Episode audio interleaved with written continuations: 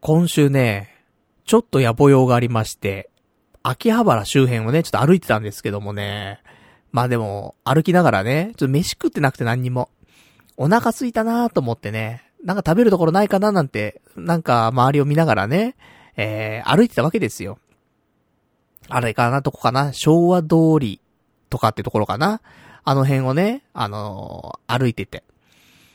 で、何食べようかなーって、ちょっとずっと考えながらね、歩いてたんだけど、で、そうするとさ、いろんな店が目に入ってくるじゃない。まあなんか、あ、何があったかな？ゆで太郎とか、ね。あと、カレーは飲み物とかね。なそんなお店がね、昭和通り沿いにいくつかあったりとか、あと、後楽園とかね。ココイチとかね、なんかいっぱいあったけど。でもね、なんか違うななんて思いながら歩いててさ。で、たまたま、あのー、なんだろうね、飲食店じゃないお店の看板が目に入ってさ。あれ？と思って。なんか知ってる名前のお店があるぞと思ってさ。で、その看板、よくよく見るとさ、なんて書いてあるかっていうと、オリエント工業ショールームって書いたんだよね。皆さん、オリエント工業をご存知でしょうか？あの、ダッチワイフとかでね、有名な、あの、すごい精巧なさ、超高級ダッチワイフを販売しているね、あの、会社がオリエント工業っていう会社なんだけど、その会社って、あの、やっぱね、一体十何万とかね、高いともっとするわけ、50万ぐらいすると思うんだよね。なので、あの適当に買えないじゃない。そういうお人形をさ。だから、ショールームってなんのよ。で、そこに、ダッチワイフ。まあ、ダッチワイフって表現もあれだけどね。あの、そういうドールをさ、置いてあるから、それを見て、で、その子をね、買う買わないって決めたりもできるよっていうショールームがあるんだけど、確か予約が必要だったはずなんだけど、そこをさ、見つけてさ、こんなところにオリエント工業の、ね、ショールームがあったんだと思って。まさすがに私もね、あの予約してないですし、買う予定もないからね、あのー、そこはね、看板写真だけ撮ってさ、で、そっから、まあ、ね、ちょっと離れましたけども、いやー、ここにあったんだなと思って。意外と身近なところにあるもんだなと思ってさ。伝説のオリエント工業だからね、やっぱね。いつかは欲しい。とは思ってんだけど、でも、買うならさ、今なんだよね。いや、高いよ。高くて買えるもんじゃないけどさ、やっぱ10、安くて15万とかだったはずなんだよ。で、普通の金額でも30万とか50万とかするもんなのよ。だから、買えんのかって言ったら買えないんだけど、いや、これから私がだよ。女の子と付き合ったりとか、結婚したりとかっていう可能性がね、年々上がるわ、上がるわけよ。いや、下がるでしょっていう人もいるかもしんない。だってね、40過ぎて未婚だった男は、生涯未婚とかっていうね、あの、確率の高いわけだからさ。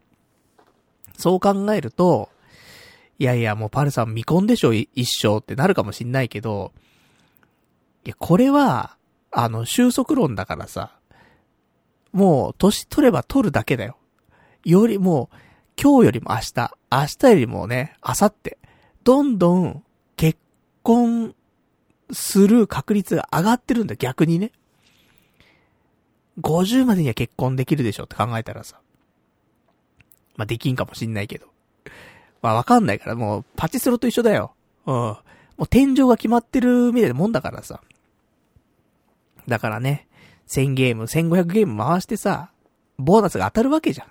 それは、ね、あの、ガッキーというね、ビッグボーナス、引けるか、もしくは山田花子というね、レギュラーボーナス引くかわかりませんけどもね。大体レギュラーボーナスになる気がしますけど、だからさ、だこれからね、女の子と付き合ったりとか結婚したりとかってあるわけよ。ワンチャンね。そうしたらさ、もうオリエント工業でさ、ダッチワイフ買えないんだよ。もう独身だからこそ、彼女もいないからこそ買えるものじゃない。だからなぁと思って。ちょっと今、でもお金があったらね、冷やかしは良くないじゃん。やっぱり。ショールーム予約までしてさ、行ってさ、で、ギャハハギャハハでさ、終わっちゃうのは、やっぱ良くないからさ、向こうもビジネスだからね。ある程度買う可能性がゼロじゃない状態で行きたいよね、とは思うからさ。ちょっと興味本位だけではいけんよなと思ってんだけど。そんなオリエント工業。ね、あの、秋葉原からだとちょっ、まあ、ちょっと歩くと思うんだけど、駅からだとね、あの、昭和通りのところ、どっちだろう、御徒町の方かなの方にちょっと歩いていくと、あります、みたいな感じなので。あの、もし、あの、オリエント工業でね、ダッチワイフ買いたいなとか、興味あるよって人いたら、意外と近かったから。普通に秋葉原からね、えー、電車とかで行ってもらって、で、歩いて行ける距離なので、うん、なかなかいいんじゃないかなと思いますんでね。あの、気になる方いらっしゃいましたら、そんな場所にありましたんでね。奇跡的にちょっと見つけましたんで。そんなご報告ということでね。えー、まあ、言ってもね、童貞ネットっていうラジオでございますから。で、ちょっとでも下ネタをね、挟んでいかんといかんわけですからね。ちょっとオリエント工業の話をしてみましたけどもね。まあそんな感じで、ね。とはいえ今日本編はね、全然もう下ネタなんてのはなくて。うん。普通のなんか、今週これ食べたよとかね。そんな話結構多かったりするんだけど、結局食べることぐらいしかないんだよね。ほんと。このコロナ禍でさ、家の中で何できるの？とかさ、外で何できんのって言うとさ、いやなんか食べることぐらいしかないんだよね、正直ね。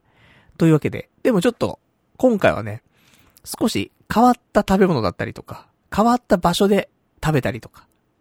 そういうのをちょっといろいろしてきましたからね、そんな話もね、今日していきたいと思いますんで、よかったら、今日もね、2時間ぐらいね、お付き合いいただけたらと思います。それでは今日もやっていきたいと思います。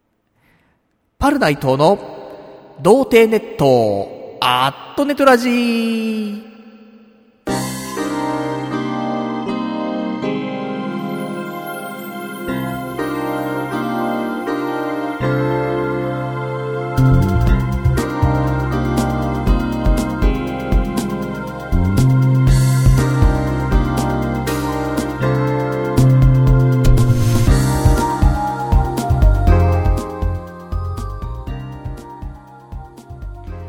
改めまして、童貞ネットアットネットラジーパーソナリティのバルナイトです。こんばんは、というわけで、まあ、オリエント工業のね、話なんかから始まりましたけどもね、もう、もう当分ね、オリエント工業で、買うことはでもないとは思うんだけどね。欲しいなと思いますよ。オリエント工業のタッチワイフね。でも、で、今しか買う機会がないなとも思うけど、でも、何十万っていう金額を出して、あの成功で、ね、だって、お人形なのに結構可愛かったりするじゃない？でも、買わないのかな、結局だ、もう、だ俺が、50になっても、独身だったら、買うか。うん。記念に。50歳の誕生日ね、自分へのお祝い、何かプレゼントを買いましたか？つって。ああ、私はですね、つって。オリエント工業でダッチワイフ買いましたね、つってね。そういうのをなんか、あの街角のね、中継とかで喋りたいよね、思ったりはしますけどもね。まあ、そんなね、ところでございます。えー、じゃあ、まあまあ、今日もね、いろいろお話ししていくんですけどもね、えまあ、お便りとかもお待ちしてますんで、よかったら送っていただけたらと思います。意外と今日はね、あの、いろいろとお便り読めるんじゃないかなと思うんでね、送っていただけたらリアルタイムで読みたいと思いますんで。で、お便りに関してはメールでお待ちしてます。メールアドレスは、ラジオアットマーク、童貞 .net、radio アットマーク、doutei.net、ラジオアットマーク、童貞 .net、こちらまでお待ちしております。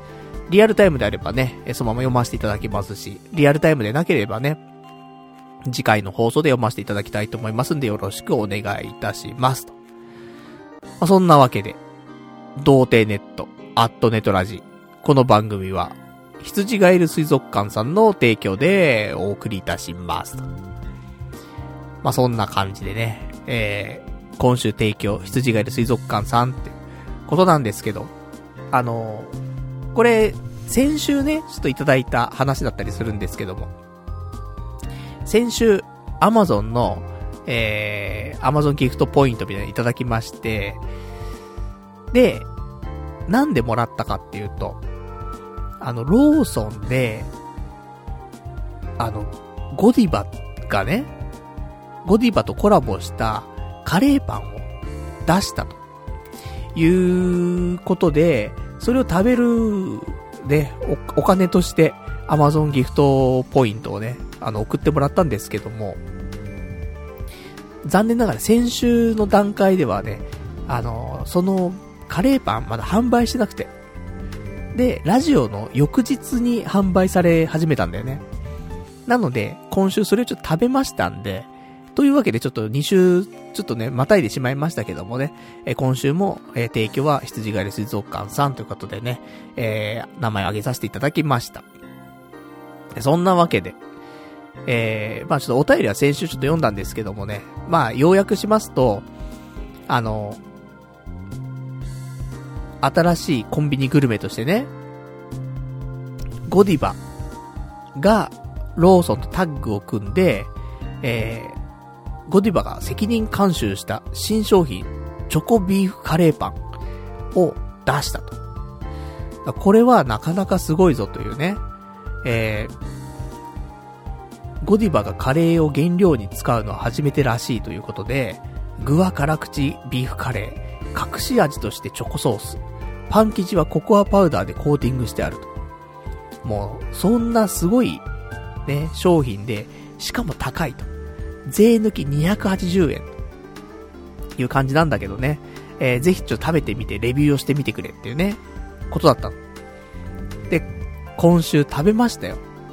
2月2日、えー、ラジオの翌日、ね、発売日に食べました、私。ゴディバのカレーパン。あのー、高級感があった。まず、その、袋とかも高級感ある。ゴディバだなっていう感じがしましたね。で、どんなもんなのかなと思ってさ、で、食べようと。まずカレーパン。ね。で、一口、ね、パクつくわけですよ。黒いんで、やっぱり黒いカレーパンなのよ。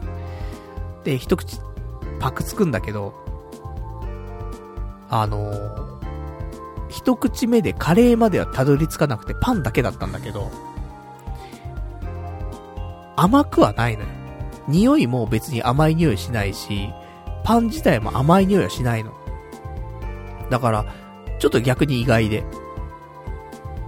なんか少し、チョコレートっぽい、その甘さと辛さで、美味しいよっていうものを出したのかなって思ったんだけど、そうではなくて、パン自体はもう別に甘くなくてチョコパンとかって感じじゃなくて、あのー、結局ココアパウダーというか、カカオって感じがすごいするね。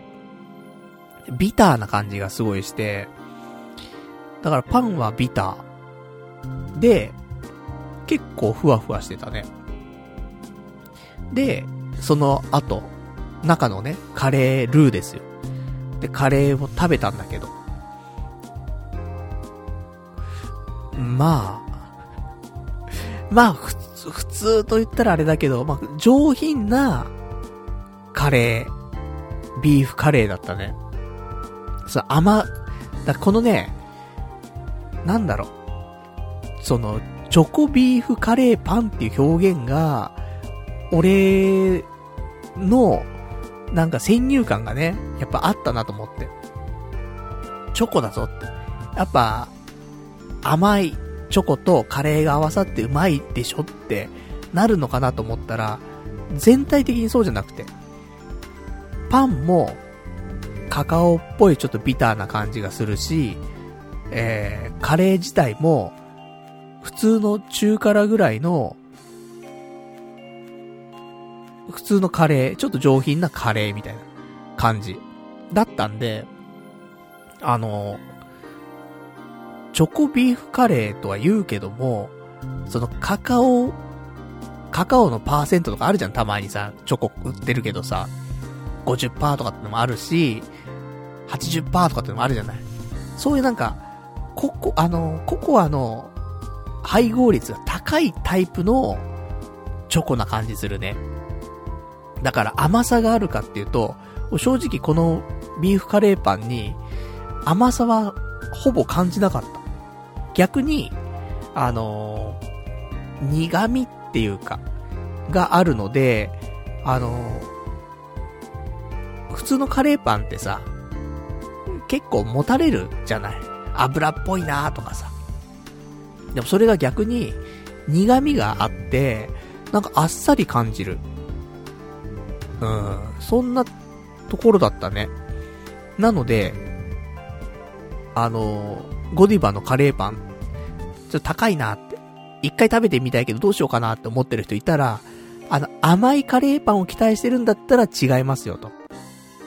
ただし、そのビターな感じの、カカオのビターさをうまく使った上品なカレーパンで、で、苦味があって、それが、その油っぽさとかっていうのを、ちょっと打ち消して、あっさりと食べられるカレーパンとなってるかなと思いますんで。まあ、もし、あのー、見かけました。ローソンで売ってますんでね。一度買ってみてね、食べてみるのも良いのかもしれませんが、うん。まあ、カレーパンの域は超えなかったかな。正直なところね。うん、とは思いました。一回ちょっとね、食べていただけたらね、あの、いいんじゃないかなとは思いますけども。で、最近なんかゴディバが同じタイミングでやっぱ、バレンタインシーズンってことなのかね。ゴゴディバと、あのー、あそこのコーヒー屋さん、コメダ。コメダコーヒーがさ、コラボしてさ、ね、コメダのお店でゴディバのちょっとなんか商品食べられたりすんだよね。コラボしたやつ。それもちょっと気になるなと思って。だから、来週は、コメダ行って、で、ゴディバ食べるのも、ありかもしれませんけどもね。なんか食べてばっかなんだよね、ほんとね。だって、ないんだもの。日々生きてて、生きててもさ、あれやりたいな、これやりたいなっていうのはさ、少なくて。でも、あれ食べたいな、これ食べたいなは結構あるのよね。で、意外と気軽に行けるじゃん。まあまあ、お値段は張るものは張りますけども、でも、なんかどっか行ってね、で、遊園地行ってとか。遊園地は行かないかもしれないけども、美術館行ってとかさ。やっぱね、それなりお金かかるわけじゃない。それ考えると、まあ、食べ物の方がね、ちょっと割安だったりもするし、気軽に行けるっていうのもあるからね。うん。まあそういうちょっと気軽な方に行き、行きやすくなっちゃう。まあ昨今ではございますけどもね。あと一人で行けるのもいいね、やっぱね。あの、飲食店はね、サクッと行ってサクッと出れるからね。まあこんな、ちょっとコロナ禍のね、時期は、飲食店大変だって言うけどさ。でも、お一人様でね、行く分には、喋るわけでもないからね。いいのかなと思いますから。まあちょっと、ね、いろいろと食べていきたいなと思っておりますけども、で、そんな中、ね、私、こうやって、カレーが最近、やっぱよく食べるわけですよ。で、今日もこうやってね、今お話ししましたゴディバのカレーパンもしかり。あとはリスナーの皆様からね、えー、アマゾンのね、欲しいものリストの方から、まあ、カレー、インスタントカレーをね、送っていただいたりとね、もう結構食べてますよ、カレー、日々。毎日一食はカレーみたいな感じで食べてます。なんですが、やっぱね、やっぱカレー、いろんなカレーがあるから、ちょっと食べてみたいなっていうカレーがね、ちょっと一個ありまして、それを今週ちょっと食べてきました。何のカレーかと、どこのカレーかというとですね、あのー、皆さん、ご存知でしょうか個室ビデオ屋っていうところなんだけど、なんかね、個室ビデオ屋っていうのがあるわけ。あのー、花太郎とか金太郎とかさ、あと宝島24とか、なんか聞いたことあるかなと思うんだけど、よくね、駅前とかにさ、個室ビデオで DVD みたいな書いてあってさ、休憩できますよみたいなさ、お店があったりするんだけど、その個室ビデオ屋さんっていうのが、ここ最近、あの、カレーを提供してると。しかも無料で。なので、俺ちょっとね、個室ビデオ屋さんで提供してるカレーでどんな感じのクオリティのものなのかね、一回食べてみたくてさ、ちょっと行きてえなーって思ってたわけ。で、今週、ね、タイミングちょっとあったんで、ちょっと行こうと思って。で、そんなんで、ちょっと個室ビデオ屋さんのね、カレー、えー、食べてきました。で、ちょっとどこの個室ビデオに行こうかっていうところではあったんだけど、結構有名なところがやっぱり二つあって、その、金太郎とか花太郎っていうチェーン店と、あと宝島24っていうチェーン店があって、だいたいこの二大巨頭なのかなと思うの。個室ビデオって。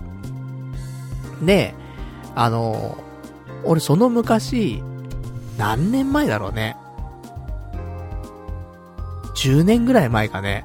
10年も前かちょっともうわかんないけど、大宮に住んでた頃に、一回俺、金太郎花太郎の個室ビデオ屋に行ったよって話、潜入レポしたよっていう話をしたことがあって、だから、どうしようかなと思って、金太郎花太郎、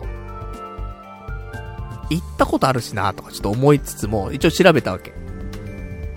まあ、美味しいカレー食べたいだけだからさ、俺はさ。したらさ、金太郎花太郎はさ、何やらカレーだけじゃないと。炊き込みご飯も無料だと。すごくないと思って。まあ、炭水化物なんだけどさ、どっちもさ、カレーも炊き込みご飯もね、米米米だからさ。なんだけど、ただ、その、金太郎花太郎が、無料でね、そのカレー提供してるっていうお店に関しては、なんかね、全国で20店舗ぐらいしかないっぽいのよ。調べる限りだよ。これはちょっと俺リサーチだから、間違ってたら大変申し訳ないんだけど、金太郎花太郎のホームページで、で、カレー、ね、無料のカレーとかっていうね、いうところのページ見ると、どこで提供してますっていうのが出てくるんだけど、20店舗なんだ。東西合わせてね、全国で20店舗しかなくて、で、渋谷には、そのカレー提供してるお店はなかったんだよね。新宿とかはあんのよ。新宿とか、上野とか、大宮とか、あの辺はあるんだけど、渋谷はないんだよね。残念と思って。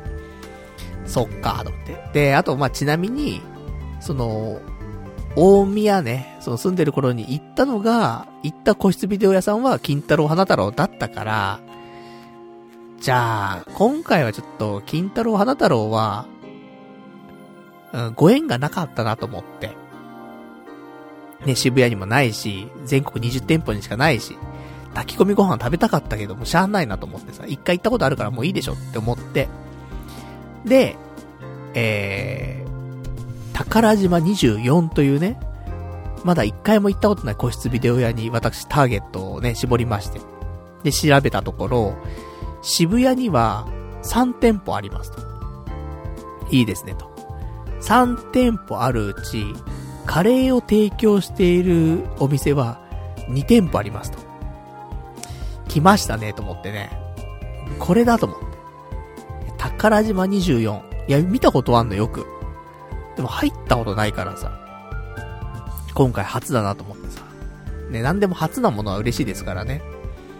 で、えー、2店舗でカレー提供してる店はあるんだけど、その中でもね、お店によって、値段が結構違うんだよね。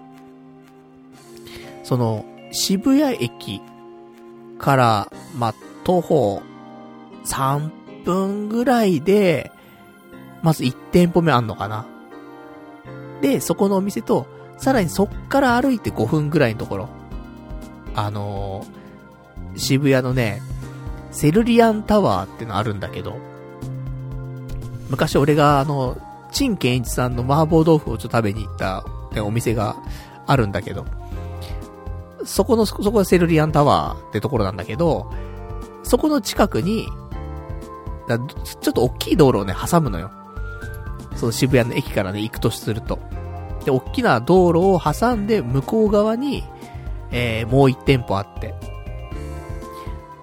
で、ちょっとその遠いんだけど、そっちの方が少しね、5分くらい遠いんだけど、5分違うだけで、結構お値段違ってさ、なんだろう、お値段っていうのがだいたい、1時間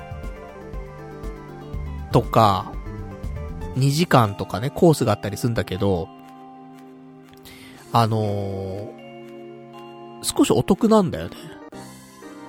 時間がさ、結構、他の店だと、1.5時間、まあ90分のコースで、あのー、1070円とかでするんだけど、2時間コースで1070円とか。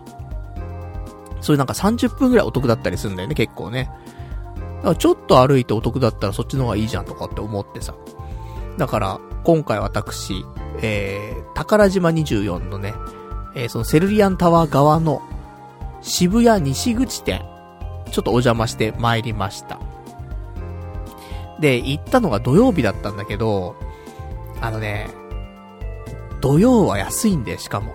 土日祝日ってホリデー価格みたいなあって、なぜか安くてさ、あの、ホリデー、ホリデーコース、3時間コースで、1070円。結構、いいよねと思って。漫画喫茶だってさ、3時間いたら、やっぱ1000円ぐらいするじゃない、やっぱさ。そう考えたらさ、DVD 見れて。しかも、この宝島24に関してはコミックもあんだよ。結構いいよねと思って。漫画喫茶として使えるし、しかも、なんか個室な、完全個室な鍵とかもついてんのよ。だからすごいいいよねと思って。ちょっと通っちゃうかもしんないななんて思いながらもさ。しかも、この渋谷西口店に関しては、他の店舗ではなかなかないんだけど、60分コースってなって。60分コースは550円なんだよ、税込み。安いんだよ。だからさ、あの、カレー無料なわけ。60分コース行って、550円払ったら、カレーも食べられちゃう。60分個室がゲットできる上に、DVD も見れて、コミックも読めて、カレーも食べられんのよ。550円でですよ。すごいなと思って。採算取れてんのかいって思うんだけど、そういうのもあってさ。まあ、せっかくだからね、土曜日だったし、ホリデーコース安かったからさ。で、私は今回ホリデーの3時間コース、1070円。ね、これでちょっと行ってきました。で、お店、ね、久しぶりだからさ、俺もさ、10年ぶりぐらいの個室ビデオだからさ、どんな流れだったかも全然覚えてないからさ、まず、お店入ってカウンターね、あってさ、で、そこで、あのー、こんにちは、つって。どうしたらいいっすか？みたいなさ、話したら、初めてですか？って言われて、はい、つって。そしたら、先に、DVD と、あとコミックを選んで、で、それカウンター持ってきてください。と言われて。先に、そのね、何時間コースとかって始めちゃうと、その時間がどんどん減ってっちゃうから、あの、その、受付する前に、受付しちゃうともう3時間始まってっちゃうから、受付する前に DVD とか本を選んでもらって、それを持ってきてもらって、受付して、そっから時間スタートにしましょうって言われて。この配慮の心と思って。いいお店だなと思ってさ。で、あのー、カウンターのカウンターってフロントだね。フロントの前とかに、まあ、本とかね、DVD とかいっぱい置いてあるわけ。で、カゴをもらってさ、で、えー、DVD と本を入れていくんだけど、じゃ DVD が6枚。で、コミックが10冊まで、えー、部屋の中持ち込めますよ。いうところです。で、個室ビデオやって、普通のビデオももちろんあるんだけど、まあ、7割ぐらいは、いや、8割、9割、うん、9割ぐらいはエロビ、エロ DVD なわけ。1割が普通の DVD を、映画とかね。でも9割エロ DVD で、で、コミックは、エロコミックはなかったかな。普通のコミックがいっぱい置いてあったんだけど、で、コミック売り、売り場というかね、コミック置き場からちょっと物色し始めて、意外と色々あんのよ。新刊とかも結構揃ってたりはするんだけど、あのー、キングダムとか置いてあってさ、いいじゃんと思って。3時間もあるしさ、どうせ DVD とかも見ないと思うし、個室ね、DVD 鑑賞とかってあるけど、DVD 見る感じでもないと思うね。カレー食いに来ただけだしと思って。だからカレー食う以外は本読んでりゃいいかなと思って、で、キングダムをさ、10冊ね、カゴに入れて。あと DVD かと思って。これでね、でも、なんか、エロ DVD、6枚までね、カゴに入れていいよって言われてる中、1枚も入れないで、フロントに持ってくのもちょっとなんか逆に恥ずかしいところもあるからさ、こいつな、何しに来てんだよみたいになるじゃない。だから、ね、個室ビデオってエロ DVD を一人で堪能する場所なのに、思われるからさ。何しに来てんのってなっちゃうから、何かしら借りなくちゃなと思って、で、物色してたんだけど、なんか、久しぶりに、レンタルビデオ屋さんでさ、その18金コーナー行って、エロ DVD 物色してる感じ？うん、そんな感じをちょっとね、なんか受けたね。な、パッケージ見たりとかしてさ、あ、こんな女優が今いるんだとかさ、こんな企画が今あるんだとかさ、そんなのを見ながらさ、で、どうしようかなって。別に、コミック10冊だけでいいんだよ。なんだけど、その、何も借りないで、DVD 何も借りないのは逆に恥ずかしいかなと思って借りるのに、いざ借りようとすると、妥協は許さないみたいなところもあってさ。もう結構長い時間 DVD 物色してんの。これいいなとかって思ったら借りられちゃってたりとかしてさ。どれがいいんだってさ、ぐるぐるぐるぐる店内回って。で、結局、本と DVD 選んだので10分、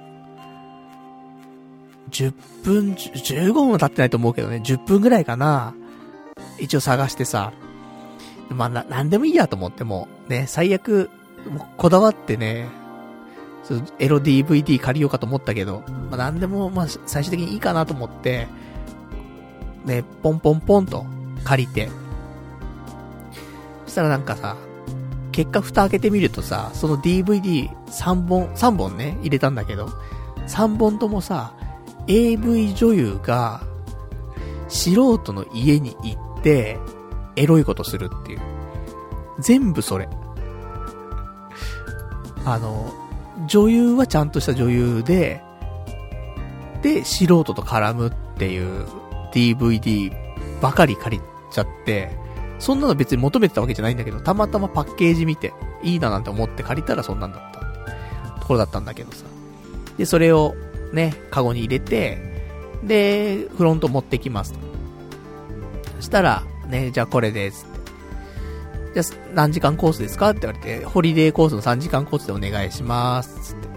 わかりました。つって。で、じゃあ、あとは、あのー、お部屋の中に、ちょ注意事項とか全部書いてありますんで、それ見てくださいねって言われてわかりました。つって。で、部屋の方移動して、で、中入ってさ、で、ちょっと落ち着くわけよ。一旦落ち着こうと思って。で、一応、部屋が3タイプあんだけど、で、1個は普通の椅子みたいなさ、リクライニングチェアみたいなね、あの、部屋と、あとはリクライニングマットっていうね、部屋と、あとフラットマットみたいな部屋が3つぐらいあって。で、今回ね、私、リクライニングマットっていうね、ちょっと、なんだ、ゆったりとした。フラットではないんだけども、ちょっと背もたれのあるマットがあるみたいなね。そんな部屋にしまして。で、そこでちょっとゆっくりしながらね。で、カゴ、ね、さっき、コミック10冊、DVD3 枚、入れたカゴがね、ありますから。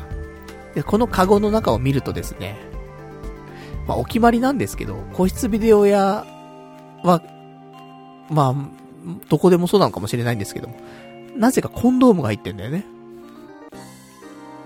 そう、だからエロ DVD 見て、抜くんだよね。抜くためにコンドームが入ってんのよ。だから、ああ、それはもう、金太郎、花太郎の時もね、そうだった、10年前もそうだったけども、この、宝島24に関してもコンドームあるんだなと思って。で、そんなんでさ。結局抜かないといけないんだと。前日抜いてるのよ。そんなさ、最近ね、あの、働いてない頃はね、毎日抜いてましたけど。でも、働き始めてからはさ、もう毎日抜く気力もないしさ。でも、ね、仕事終わって翌日休みだからと思って、前の日金曜日の夜に抜いてるのよ。なんだけど、ね、この土曜日、もう一回抜くのかと思って。もう抜く気力もないんだけどとか思いながらもせっかく来たしと思って。ね、コンドームあるしと思って。抜かなきゃいけないんかって思いながらさ。でも、まず抜く前に、ね、エロ DVD 見る前に、キングダム読む前に、まずカレーだろうと思って。でもカレーの食べるタイミングがよくわかんないなと思って。あのー、部屋部屋からね、インターホンとかで注文するとかっていうスタイルじゃないのよ。その、フロアの片隅に、カレーコーナーがあんのよ。イートインスペースがあって、カレーの。で、そこでカレー食べるっぽいのよね。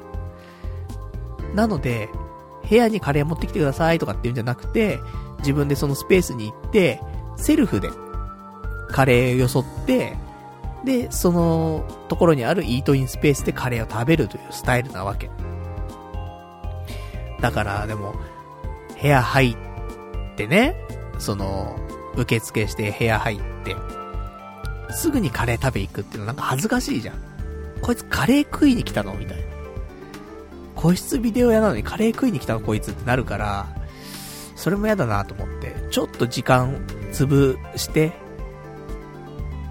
2、30分潰してからカレー食べに行ったら、あ、こいつは、たまたま小腹が空いちゃって、今、2、30分してからカレー食べに来たんだな、なるなと思って。ね、気にしてもしょうがないんだけどね。ちょっと気にしちゃうところなんだけどさ。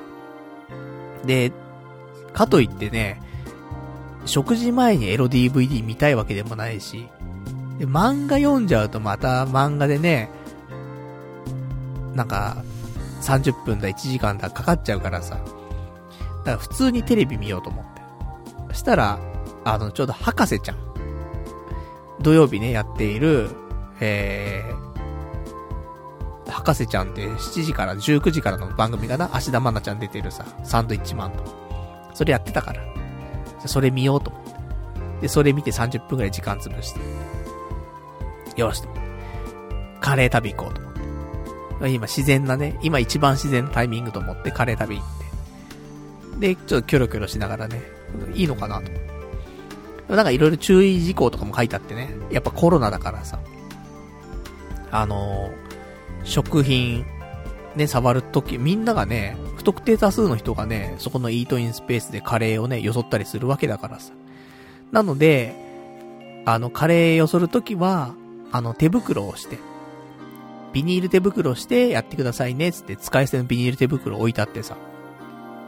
なるほどね、と思って。で、それ手袋して、えー、カレー、よそるんだけど、カレーはね、なんか銀の皿っぽいやつ。あの、銀のカレー皿みたいなあるじゃない。で、中くらいのサイズのカレーのお皿があって、で、それに、炊きたてのお米があって、それをよそり、だす、電子ジャーも、大きいのが2つぐらいあったからね。結構米炊いてんだと思って。で、それ米を山盛りによそって、あとカレーですよ。カレーも大きい鍋でね、カレーが1個あって。で、カレー入れて、で、福神漬けあって、福神漬けトッピングして。で、イートインスペースでね、ちょっとゆっくり食べようと思ってさ。食べるわけですよ。美味しい。お正直期待してなかったの、あんまり。無料だしさ、別に、なんていうの？飲食で、食べ物が美味しいよってのを売りにして、やってる店でもないじゃない？別に。だって、置いてある食べ物とかってカップラーメンとかさ、そんなぐらいしか置いてないような店なんだからさ、そこが、カレーを提供し始めましたってさ、いや、どんだけ美味しいカレーよって。逆に、どん、ね、どんなもんなんだろうっていうね、興味本位で食べに来ましたけど、いや、美味しい。あのだから、シャバシャバ系とかさ、こってり系とかあるじゃない？なんか。カレーもさ。結構こってりしてるというかね、あの、とろみのあるカレーで、味も中辛ぐらいの感じかな。美味しい。もうカレートロトロよ。いいねと思って。あのー、よく私、やっぱカレーランキングで言うとさ、レトルトカレーだったらね、ハインツのね、辛口のカレーとか好きですけど、いや、ありじゃないと思って。うん、美味しい、美味しいなと思った正直なところ、ゴディバの、チョコビーフカレーパンより、美味しい。うん。まあ、カレーパンだからね、ちょっと比較する対象ではないかもしれないけど、だから、ココイチ。ココイチと比べるとすんじゃん。あの、勝てるぞ。ココイチに勝てるぐらいのうまさをしてた。まあちょっとね、ジャンルが違うからね。ココイチはちょっとシャバ、シャバシャバ系だからさ。また、あとトッピングとかでね、美味しさも変わってくるから違うんだけど、いやでも、美味しいよ。いいカレーだったなと思って。で、これがだよ。今回俺は3時間コースで1070円のコースで入って食べてるけど、その550円で1時間コースでも食べられるって考えたら、550円で食べられるカレーのクオリティにはなってるよね。本当に。美味しいよ。久しぶりになんか美味しいカレー食べたなっていう感じ。だから、やるじゃんと思っ。個室ビデオ屋のカレーが、まさかの美味しいっていうね。あれ、お店やれんじゃない？結構。一杯500円とかのさ、ワンコインカレーとかつってさ、出したら、全然、ね、売れると思うんだけどね。まあ、別にそれはね、あくまでね、なんか、サービスだからさ、個室ビデオ使ってくださいねがメインだけどさ。でもね、1時間550円のサービスに、ね、ついてるカレーって考えたらすごいなと思って。まあ、そんなんでさ。で、一杯目、結構山盛りにして食べたんだけど、結構ペロッといっちゃって。で、イートインスペース俺しかいなかったんだけど、でも俺2杯目食う勇気が正直なくて。食べたかった、本当は2杯目。本当にうま、うまかったしさ。でもなぁと思って。ここで2杯目また、よそるの？と思って。恥ずかしいなぁと思って、ちょっと2杯目は、控えまして。1杯でちょっと終わっちゃいましたけど、結構山盛りにお米、ね、入れて、カレーもね、ジャバジャバかけて。いや、よかったなと思って。いや、ほんと、美味しい、いいカレーでした。なんか、カレーチェーン、カレーチェーン店のランキングつけるとしたら、いや、意外と、俺、宝島24のカレーは、入るよ、ランキング。トップ5とかに入ってきちゃうんじゃない？普通に。トップ3に入るかもしれないね。美味しかったです。で、そんなんでさ、あの、お腹いっぱい食べて。で、また部屋戻ってさ。で、博士ちゃんちょっと見ながらさ。19時から21時ぐらいかな、博士ちゃん。で、なんだかんだ、携帯ポチポチ触りながら博士ちゃん見ながら、ね、時間過ごして。で、博士ちゃん終わったからさ。じゃ、ちょっとまだ時間ね、あと、1時間半、1時間ぐらいか、あるからと思って。で、せっかくだから DVD 見て抜いとくかと思ってさ。で、あの、3枚借りた DVD をね、全部早送りで見てさ。でも見て思う、思ったんだ、久しぶりに、なんかちゃんとね、DVD で AV 見てね。で、いつもだったらさ、エロ動画とか見てさ、しかもなんか抜きどころしか見ないじゃない？全部飛ばしちゃって。なんだけど、普通に、チャプター1からね、普通に早送りで全話見たわけよ。で、それで思うのはさ、なんかその素人の男がいっぱい出てくんだけどね、その、今回借りた DVD 全種類さ。なんだけど、素人の男がみんなじゃないんだけど、8割方、体がだらしないわけ。もうだらしなさがやばいだらしなさなわけよ。その、もう中年のおっさんの太り方？ビールっ腹で。で、なんかやっぱ、体は鍛えてた方がいいなっていうのを AV 見て思うって、その、もう女性の裸を見るとかじゃなくて、その素人の男の裸を見ちゃってさ、いやー、鍛えといた方がいいなーと思って。で、俺も人のこと言えないわけ、本当に。お腹出ちゃってるからさ。だから、こう、ね、別に俺がね、その、企画ものの AV に出るかって言ったら出ないからさ、人様のね、目に触れることはないと思うんだけど、でもちょっとね、うん、鍛えてるとかいいなーって思って。そんなことだよ。だって、温泉行くときだってね、裸になるわけだし、風俗行くときだって裸になるわけだし、まあ、何かしらね、ちょいちょい、年間で何回かは裸になるわけだよ。人様の目にね、触れるわけですから。それ考えたらね、腹筋が割れてても割れてなくてもどっちでもいいよ。ただ、お腹が出てないっていう状況には知っておいた方がいいよねってはちょっと思った。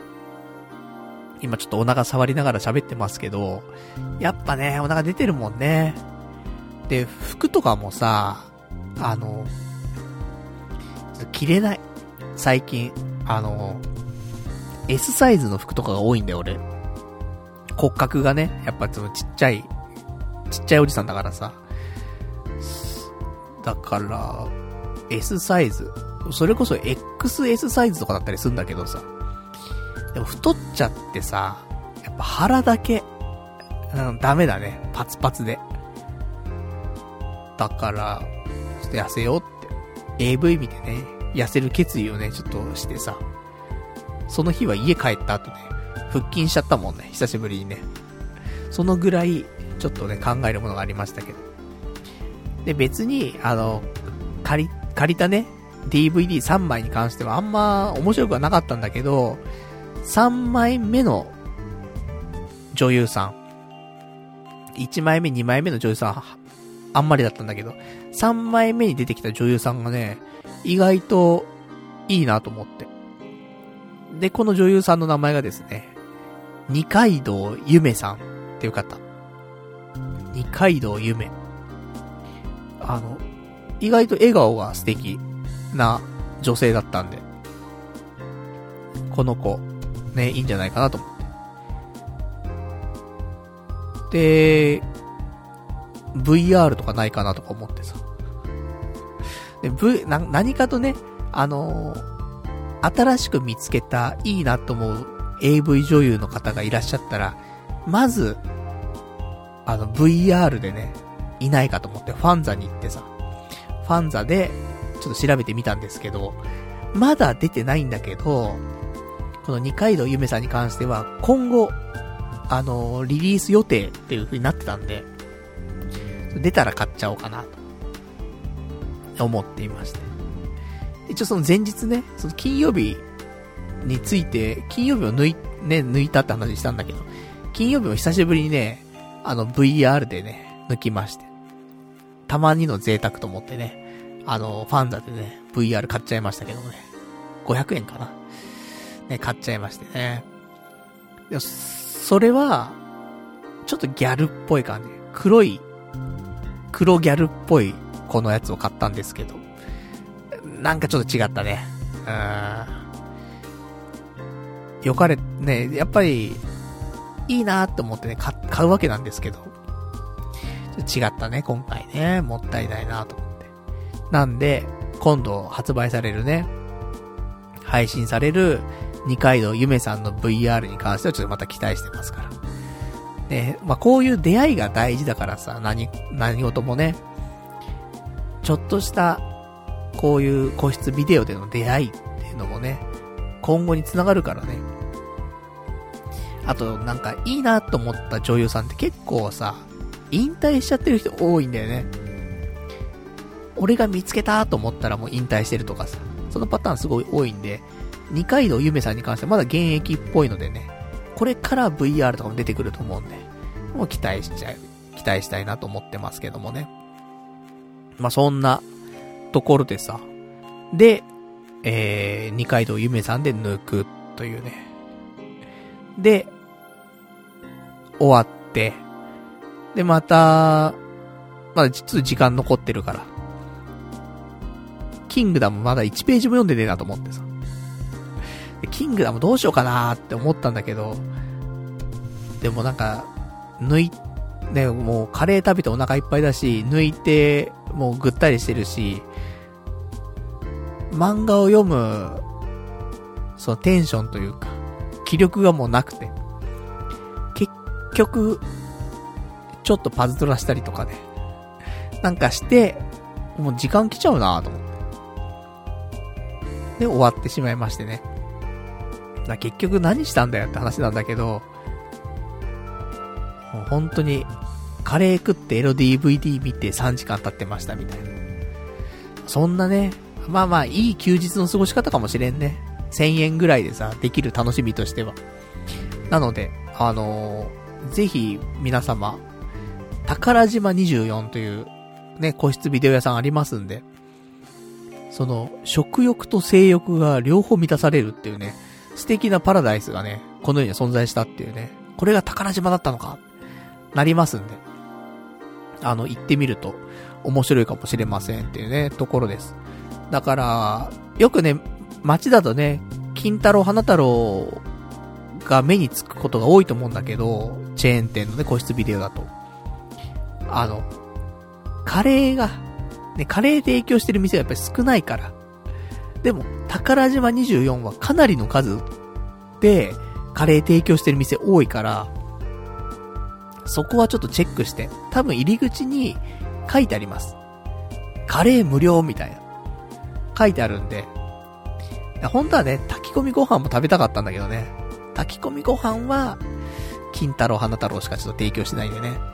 でも、カレーのクオリティは、もう十分高かったんでね。その、宝島24は。だから今度は私、金太郎花太郎行って、ね、新宿とかはカレー提供してるから、ちょっとね、個室ビデオ対決。見てきたいね。食べてみたいね。カレーどんなもんなのかね。でも、この、今の感じだと、宝島24には勝てないんじゃないかなと思うんだよね。結構うまかったんだよね。うん、本当に。なんか、いろんなね、カレーチェーン店あるけど、美味しいもんなあ、うん、そうだね。で、ちょっと思いました、本当に。クオリティ高かったんで。だカレー食べに行くだけでもいいかもしれない。1時間コースがある店が結構限られるんだけど、宝島24に関しては。だって、渋谷に3店舗ある中で、で、カレー2店舗提供してて、で、そっち、そうなんだけど、3店舗中で、その、1時間コース、60分コースの550円っていうのをやってるお店は1店舗しかないんだよ。3店舗ある中で。から結構限られてるんだろうなと思うんで。だそんなんでさ、ちょっと、あの、気になった方いらっしゃったら、カレー食べにぜひ、行ってもらえるといいなって思います。美味しい。うん。パルナイトが、いつか、あの、コーヒーとカレーの店、ね、え、オープンするときには、こ、うん、このぐらいの味のカレー提供できたらいいなって思うぐらいのカレー。かなうん。結構理想かもしんない。そういう意味では。なんだろうね、その、すごく、普通のカレーなんだけど、あのクオリティ、いいね。って思う。まあ、そんな感じでした。ね、ちょっと、あのー、宝島24、ね、カレー美味しかったですってね。まあ、だけの話なんだけど、結局はね。まあ、そんなところでございました。じゃあ、ちょっとお便りもいただいてるからね、お便りも読んでいきましょうか。お便り。ラジオネーム、羊ガエル水族館さん。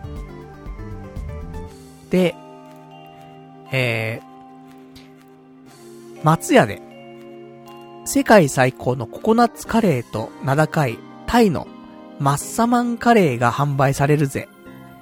なぜか味噌汁もついてるみたいだ。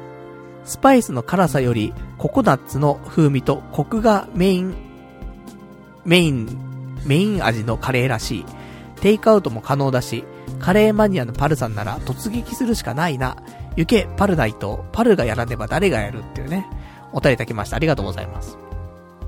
まあ、そんなわけで、ね、もう、カレーの話しか今日してねえなっていうね。カレーパン。で、個室ビデオのカレー。そして松屋のね、ココナッツカレーと。いうことなんだけど、あの、松屋でね、その世界最高のココナッツカレーと名高い、タイのマッサマンカレーっての発売になりまして。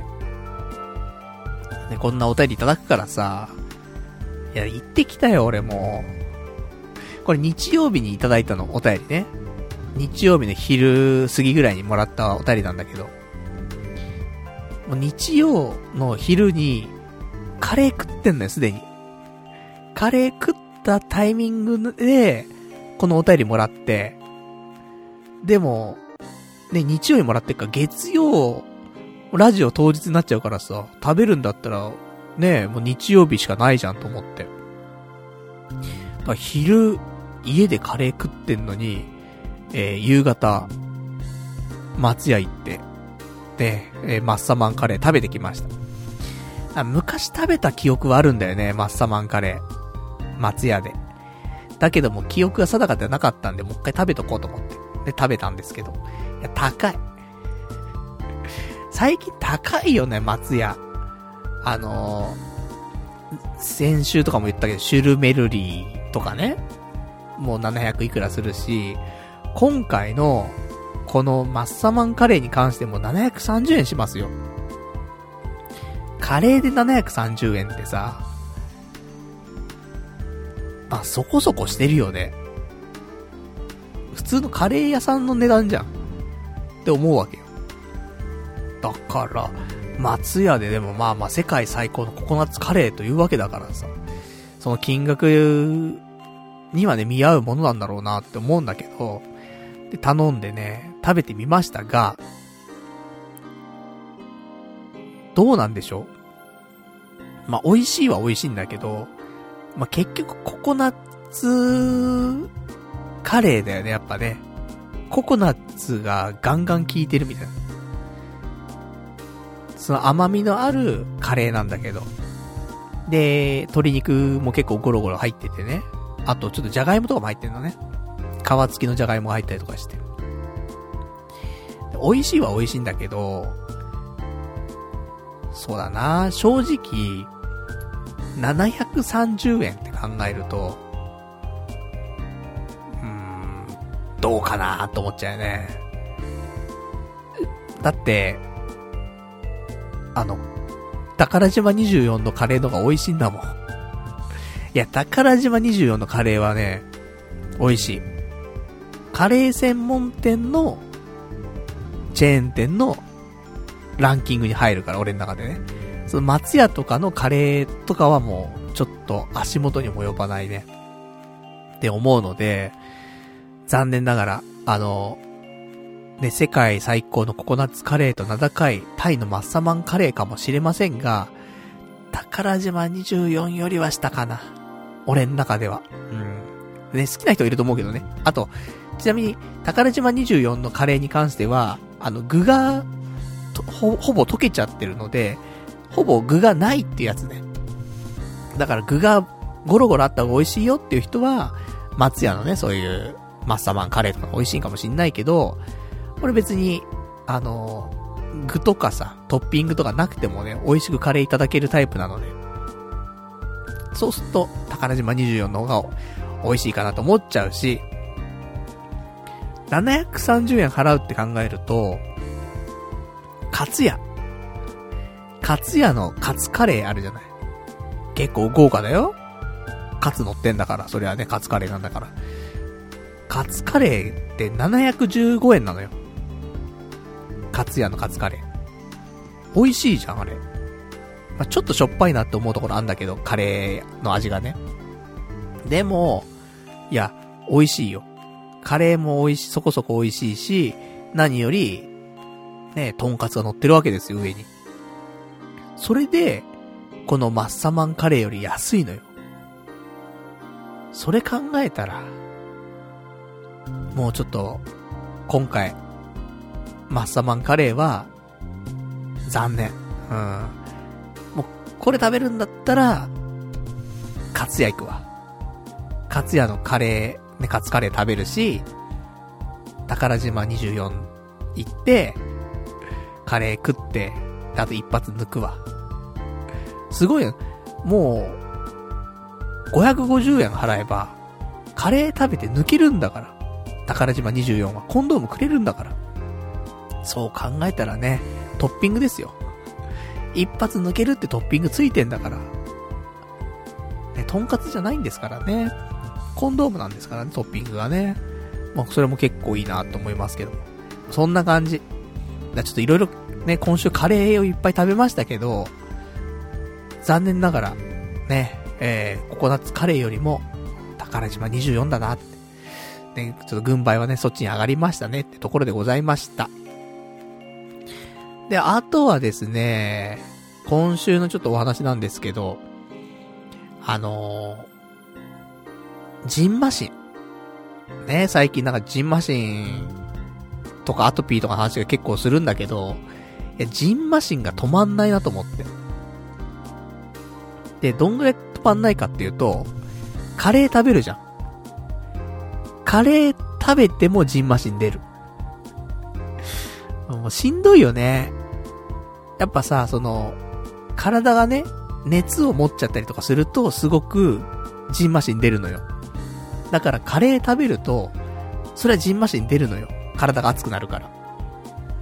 だからさ、家でさ、カレー食べる分にはいいんだけどさ、その、宝島24で食べるとか、松屋で食べるとかさ、するとさ、外でジンマシン出ちゃうからさ、あんまね、あの、嫌だなって思うんだけどさ。まあ、そんなんだったりとかね。あと、もうでも、歩くじゃん。街をさ。例えば渋谷から家までね、歩くとか。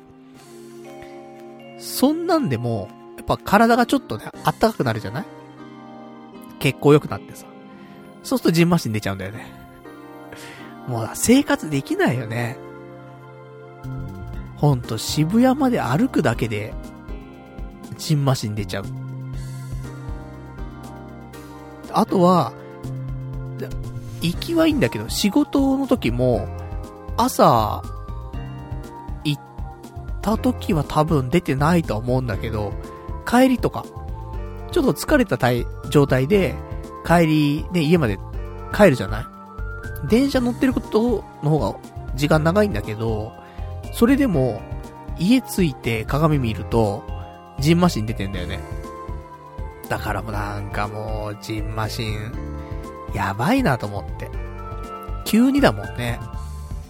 ここ5年ぐらいは全然、ね、それまではずっと出てたんだけど、10年ぐらい。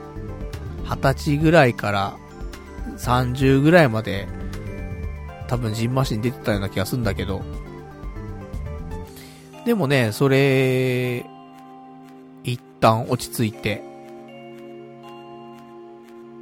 で、結構長い間ね、ジンマシ出なかったんだけどね、本当急にね、出たね。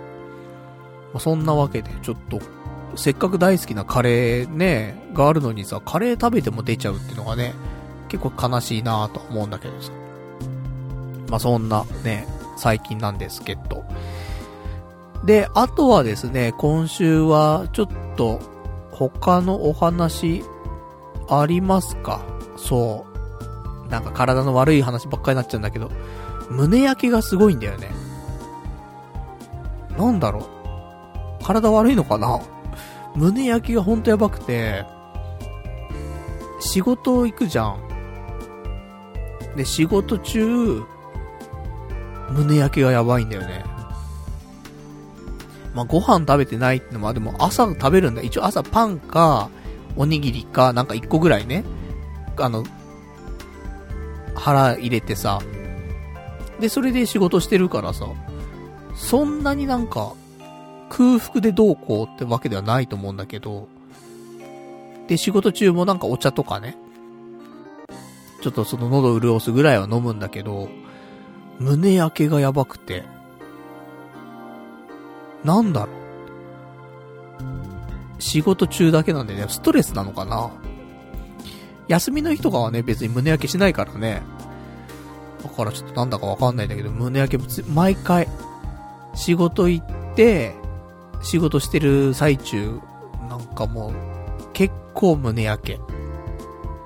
謎なんだよね。ストレスで胸焼けってあるのかな？ちょっと調べようか。検索で胸焼けストレス。胸焼けストレスなんてあるのかな？ありそう。検索すると出てくるぞ。出てきました。ストレスを受け続けると、胃や十二指腸の働きをコントロールしている自律神経が乱れて、胃酸が過剰に分泌されることがあります。多すぎる胃酸が食道を逆流することで胸焼けを引き起こしますだ って。ストレスだったね。えー、感じてんだ、ストレス。今の職場、そんなストレスないはずなんだけどな。言うほど。まあ、正直ね、あの、まあ、働き始めて今どんぐらいですか ?1 月の22ぐらいからだっけ？働き始めて、早、2週間。まあ、20日ぐらい経ってんのか？22ぐらいが考えればね。20日も経たない。まあまあまあ、2週間ちょっとぐらいですよ。慣れて、来たは来たけども、まあ結局新しくやることが多いから、これでいいのかなみたいなのは、正直あるよ。こんな感じで今日終わっちゃったけど、大丈夫かなみたいな。いう日は結構あるけど、今日とかもそうだったんだけどさ、ちょっとよくわかんねえななんて思いながらさ、ね、ちょっと宿泊しながら頑張ってはね、いるんだけど。だからそういうのが逆にストレスなってんのかなちょっとわかんないけどね。仕事始まってね、やっぱ1時間2時間ぐらいするとね、胸焼けすごいしてくんだよね。うん、ストレスだったな残念。ね、ちょっと胸焼けしないようにね、仕事できるように頑張っていきたいなと思いますけどもね。そっか、ストレスか。ストレス社会だな。多分ジンマシンとかもストレスだしな。よくないね。アトピーもストレスだしね。でもストレス感じちゃうからね。どうしても。そんな時、ストレス感じないようにするためには、やっぱ、お酒飲んだりとかね、して、ちょっとその気を紛らわせるというかね、うん、酒に逃げる。時には必要かもしれないね。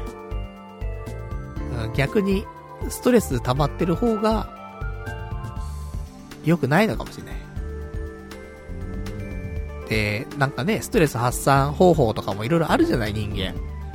体動かすとかさ、美味しいもん食べるとかさ、好きなことするとかあると思うけど、でもそれをいくらしようと、根本のストレスってなくなんないじゃん。仕事だったりとかすればね。そうしたら、やっぱアルコールで逃げるっていうね。うん、そういうのは、また一つの、ね、方法かもしれないね。あんまね、お酒飲みすぎちゃうといけないしさ、肝臓やられちゃうしさ、あれなんだけど、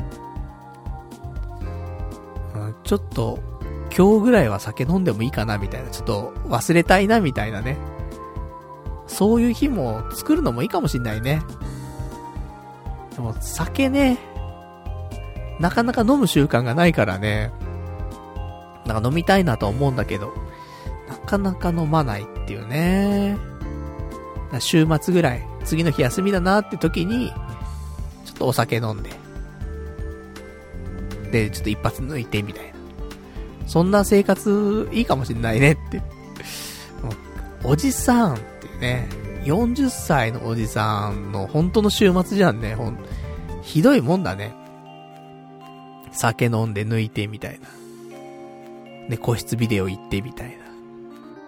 そんな40歳。ね、典型的な、ダメな40歳のおじさんのね、姿になってしまいましたけどもね。まあ、そんな感じでございました。で、あとはですね、今週のお話なんですけども、えー、1個。まあ、ね、そんな、週末にさ、ね、酒飲んで抜いてるだけじゃないですよ。やっぱ、その、いい年した大人なんだからね。ちょっと趣味じゃないけども、新しいことまたやってみようかななんて思って。ちょっと挑戦しようかななんて思って、えー、私、今週ですね、あの果実酒。果実酒作ってみようと思って、で、ちょっとチャレンジしてみました。いいでしょ？ね、やっぱり酒飲むっていうのはなかなかないけど、家でね。でも、自分で作ったお酒をさ、ちょっと楽しむってのはいいかもしれないじゃん。だからそんなんでさ、あのー、果実酒作り。だから趣味ですよ。婚活パーティーとか行って趣味の欄に何書くっつったら、ああ、果実酒作ったりしますね、みたいな。そういう感じになりましたよ。まだね、今回で1回目だからね、まあ趣味っていうわけじゃないけども、これがどんどんどんどんね、ちょっと増えてったらさ、面白いよねって思ってさ、そんなんで、ちょっと果実酒今週作ってみたんですけど、あのね、果実酒って何から始めたらいいか全然わかんないんだよね。面白そうだなと思ったけど、全然わからんから、アマゾンで、果実酒、スペース、セットとかでね、調べたりとかして。でもよくわかんないわけ、やっぱり。でも昔親が、梅酒とか作ってたから、なんとなくわかんじゃん。瓶があるじゃん。なんかその、梅酒作るためのその結構大きめな瓶があったりとかして、で、梅があって、で、なんか氷砂糖を使うじゃん。なんか知んないけど。で、氷砂糖が必要でしょ？みたいなさ。で、あと、その、果実酒作るときに使うお酒があったりとか、なんかいろいろあるよねと思ってさ。で、調べるわけ。だから必要なものは、だいたい、その瓶でしょ？で、そのお酒。で、氷砂糖。と、あと、まあ、果実酒だからね、その梅酒とかじゃなくてもね、果実ですよ。お好きな果実。この4つが必要になってくると。なんだけど、もう、じゃあ瓶買わなくちゃいけないじゃん。で、瓶は、1000円ぐらいで売ってんだけど、1リットルぐらいのやつだったら1000円ぐらいかな？わかんないけど、そんぐらい売ってんだけど、瓶大変なんだよね、と思って。あの、消毒とかしないといけないのよ。煮沸消毒するか、アルコールで拭いて消毒するかみたいなのしないといけないの、瓶をね。ちょっとめんどくさいな。っていうもう、最初の段階でちょっと思うんだけど。まあ、そんなのあるのか、と。煮沸消毒できるほどね、だって、この果実酒の瓶なんてでかいからさ、これ、煮沸とかできんしょと思って。そしたらもうアルコールで拭くしかないよなーって思って。っていうのがあったりとか。あとは、お酒。で、お酒に関しては、基本的に、あのー、無色、透明の、あとは味がついてないやつがいいっぽくて、ホワイトリカーってやつなんだよね。で、このホワイトリカーってのを買うと、で、これも、1000円ぐらいすんのよ。1リットルぐらい買うと。だからホワイトリカーも買わないといけないと。だからもう瓶が1000円、ホワイトリカーが1000円みたいな。ぐらいの感じよ。なるほどなぁと思って。で、あと氷砂糖。で、まあ氷砂糖は、まあまあ買う感じだよね。でもさ、なんでさ、その、氷砂糖じゃないといけないのとかって思ったりするわけよ。普通の砂糖でもいいし、蜂蜜でもいいし、何でもいいじゃん。甘ければ。思うんだけど、あのね、浸透圧とかの関係で、あとは、その、時間をかけて、溶かし、溶かしてとかね。そういういろいろともろもろあって、氷砂糖を使うのがベストらしいんだよね。こういう果実酒作るには。そんなのがあったんだと思って。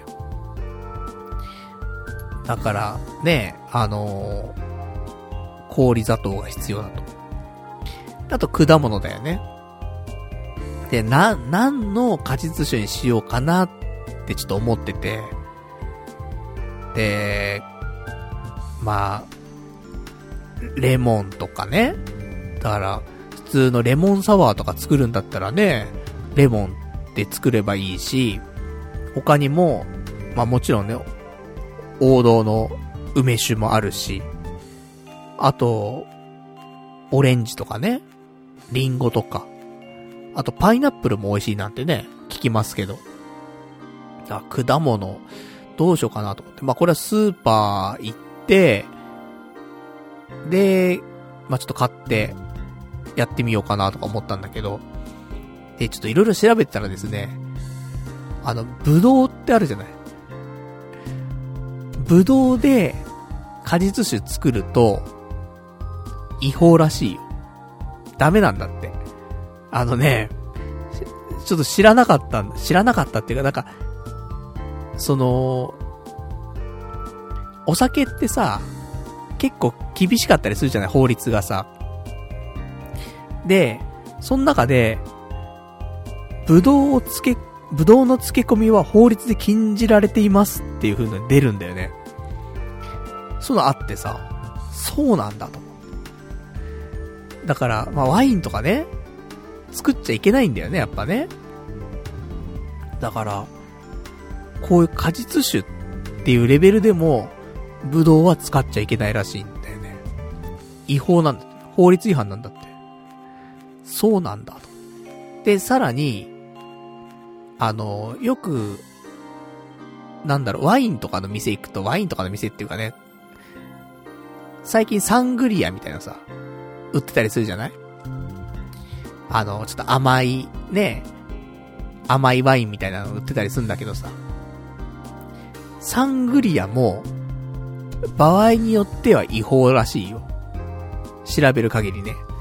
だから、そのお店とかでね、サングリア出るじゃん。なんだけど、自家製サングリアみたいなのって、ちょっと、法律違反の場合があるらしいよ。まあ、どういう風に、提供してるかにもよるんだけど、結局ワインベースにして、そこにフルーツとか入れて、漬け込んだりとかすると、法律違反、ぽいんだよね。だから提供するんであれば、もともとそういう果実酒とかを作っといて、オレンジとかの果実酒作っておいて、あとワインがあって、提供する前にこの二つを混ぜ合わせるみたいな。で、提供すればいいんだけど、その、ワインに、果物入れたりとかして、かは、それで、その、何日とかね、その、放置するというかさ、漬け込んでおくっていうのは、あダメみたいな。まあ、その辺は、ちょっとね、皆さん気になる方いらっしゃったら、えー、サングリア、違法とかでね、えー、検索してもらうと、それ出てくんだけど。だからそんなんでさ、そういうこともあるんだなと思って。だからね、なんかいろんなのあんなと思って。で、こうやって、ね、果実酒作ろうと思わないとさ、そこまで知らないもんね。だまあ、お酒をね、個人で作ること自体が本来ダメなのかなと思ったけど、こういう果実酒は OK なんだなっていうのは大体分かってたけど、普通のブドウを使っちゃいけないっていうね。売ってんのにね、ブドウ売ってるし、別にブドウ剥いて入れりゃいいじゃんって思うけどね。ダメって。そんなね、ちょっとね、あの、法律違反になっちゃうのも、ありますから。だから、ブドウ使えないし何にしようかなと思ったところ、リンゴとかいいんじゃないかなと思って。安いじゃん、リンゴもさ。1個100円ぐらいでさ、リンゴ売ってて、で、まあ、2つとかね、3つとか使っえばさ、十分な量ね、そのリンゴ入れられるからさ、それもいいなと思って。リンゴかななんて思いながらさ。とかとか、ね、そんな構想をしながらさ、じゃあ全部ちょっと、用意しなくちゃと思って。じゃあ瓶と、ホワイトリカーをまずゲットしないとなって思ったんだけど、あの、ちょっと調べてたらですね、あの、なかなかいい商品が売ってて、宝酒造から出てるやつなんだけど、果実酒の季節っていう商品が売ってて、で、これ何かっていうと、あの、もうセットになってんだよ。えっ、ー、とね、1.8リットルの瓶の中に、900ミリリットルのホワイトリカーが入ったものが売ってるの。本来別々に買わないといけないじゃん。瓶買って、ホワイトリカー買って、で、瓶消毒して、みたいなさ、やんないといけないんだけど、あのー、その必要もなくて。もうすでに瓶だし、中にホワイトリカーが半分ぐらい入ってるわけ。だからこの中に、果物と砂糖を入れるだけで、果実酒ができてしまいますよっていう商品なのよ。これ革命じゃんと思って。で、しかも金額もさ、1430円とかなの、アマゾンで買うと。ね、瓶買って1000円、ホワイトリカーで1000円と。2000円いくところが、セットで買って安くなっちゃう。ね。しかも、ね、いろいろ手間いらずってなっててさ。これいいじゃんと思って。で、あの、速攻でアマゾンでさ、あの、ホワイト、なにこれ、ホワイト宝って書いてあるんだけど、宝酒造のね、果実酒の季節っていうのを注文してさ。で、これがね、いくつか種類があって。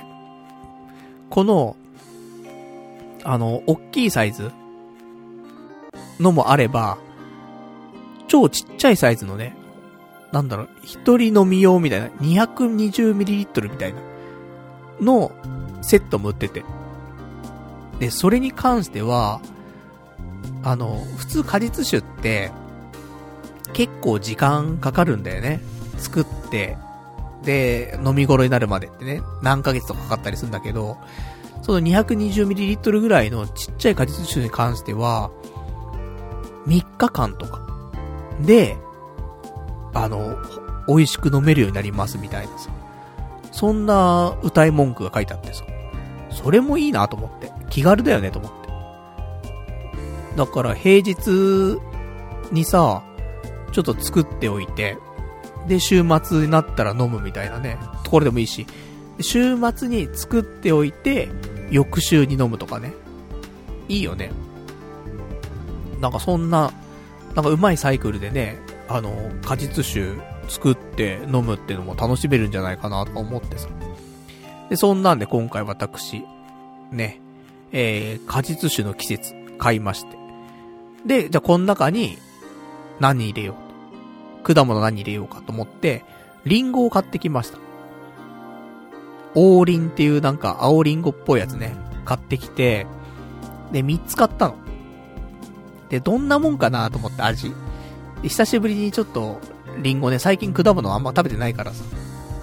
リンゴでもちょっと食べてみようと思って。で、で、味を確かめてから、ちょっとリンゴのお酒にするかどうかね、決めようかなと思って。で、リンゴの皮剥いてさ、ちょっと食べたんだけど。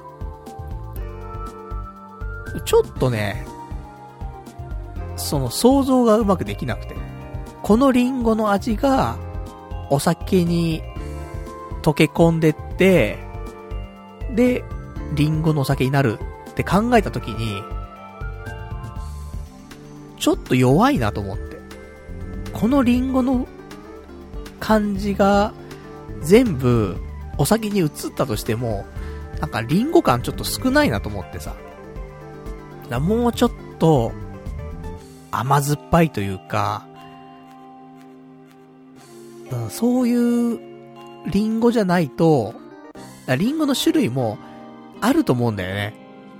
果実酒に適したリンゴとかって。だからでも今売ってるのって富士リンゴか、この王林ぐらいしかなくて、だから、ま、もしかしたら富士リンゴだったらね、もうちょっとリンゴっぽい味が出るのかもしんないんだけど、だそこはちょっとね、うん、不安をちょっと覚えまして、私。リンゴじゃねえなと、今回は。一発目。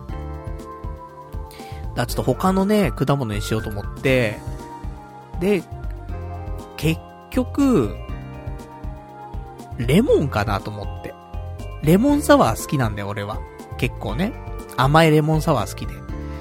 砂糖多めに入れたレモンの果実酒作って、で、出来上がったら、それをベースに、ソーダで割って、レモンサワー作ると。これが一番いいんじゃないかなって思ってさ。だからちょっとレモンサワー作ってみようと思って。で、レモン買ってきて。でね、買ってきた量が結構買ったつもりだったんだけど、4つ作っ、4つ買ったのよ、レモン。で、ちょっと今ね、手元にあるんですけど、いや、もうちょっと入れてもよかったね、レモンね。4つでも十分かなと思ったんだけど、5、6個入っててもいいかもしんないね。レモンに関しては。そんなところです。迷ったのよ。1袋、6個入って、600円ぐらいの、ね、600円いかない580円ぐらいの、レモンの袋と、あと1個ね、98円とかで売ってるレモンがあって、そんな使わんだろうって思って、6個もと思ってさ。なんだけどね、結局蓋開けてみたらね、6個全然入れていい感じするね。レモンに関しては。で、あの、レモンの果実酒作るときに関しては、まあ、作り方としては、あの、レモンの皮を剥いて、で、レモン自体を4つぐらいに切って、で、それを、あの、どんどん瓶の中入れていきましょうっていうスタイルなんだけど、あの、レモンの皮とか、剥くの初めてでさ、剥くっていうかその、なんていうの包丁でね、その、皮剥くんだけど、レモンの皮って結構硬いからさ、難しいね、意外とね。その、久しぶりにね、その、リンゴね、皮剥いて食べたって話さっきしたんだけど、リンゴはさ、ほんとなんか、数年ぶりに皮剥いたけどね、自分で。あのー、全然剥けんのよ。スルスル剥けてさ。あ、意外と、ね、なんか剥けるもんだなと思って。忘れてないもんだなと思って。なんだけど、レモンの皮に関しては初めて剥くし、硬いし、なんかどうやって剥くのが効率いいのかちょっとよくわかんなくて。で、さすがにね、3つ目ぐらいになってきたらね、あ、こうやって剥くと、ね、剥きやすいんだとか効率いいんだってのはちょっと分かったけど、いや、結構難しいなと思ってね。で、そんなんで、ね、レモン、下ごし、下ごしらえしてさ、で、ぶっこんで。で、あと、氷砂糖。氷砂糖もね、あの、今売ってんのが1キロの氷砂糖ぐらいしか売ってないんだよね。もっと少なくていいね。500とか300とかで本当はいいんだけど、なんかスーパー行くと1キロぐらいのしか売ってなくてさ。で、それ買って、で、それぶっ込んでみたいな感じでね。本当は、多分、300グラムとかでも多いぐらいなんだけど、150グラムぐらいでいいんかな？この、1.8リットルとか、もっと入れていいのかな？ちょっと書いてあるんだけどさ、例えば、オリ、オレンジ、でもそうだよね。オレンジの果実酒作るときだったら、オレンジの果肉が 600g。で、砂糖が50から 100g。で、ホワイト宝、ね、ホワイトリカーなんだけど、これが 900ml で作るらしいのよ。だから、ね、氷砂糖、100ぐらいで十分なはずなのに、俺今回、300ぐらい入れてっからね、多分ね。甘めと思って。でも、まあ、ものによる、あの、甘い、ね、お酒を作りたかったら砂糖入れりゃいいし。で、梅酒とかに関しては、200g ぐらい砂糖入れたりもするので。だから、まあ、レモンに関しては300ぐらいでね、いいのかな、っていうところなんだけどさ。まあ、そういうレシピとかもね、この、何果実の、果実の、果実酒の季節の商品のホームページの方で、あの、作り方とかね、結構書いてあったりすんのよ。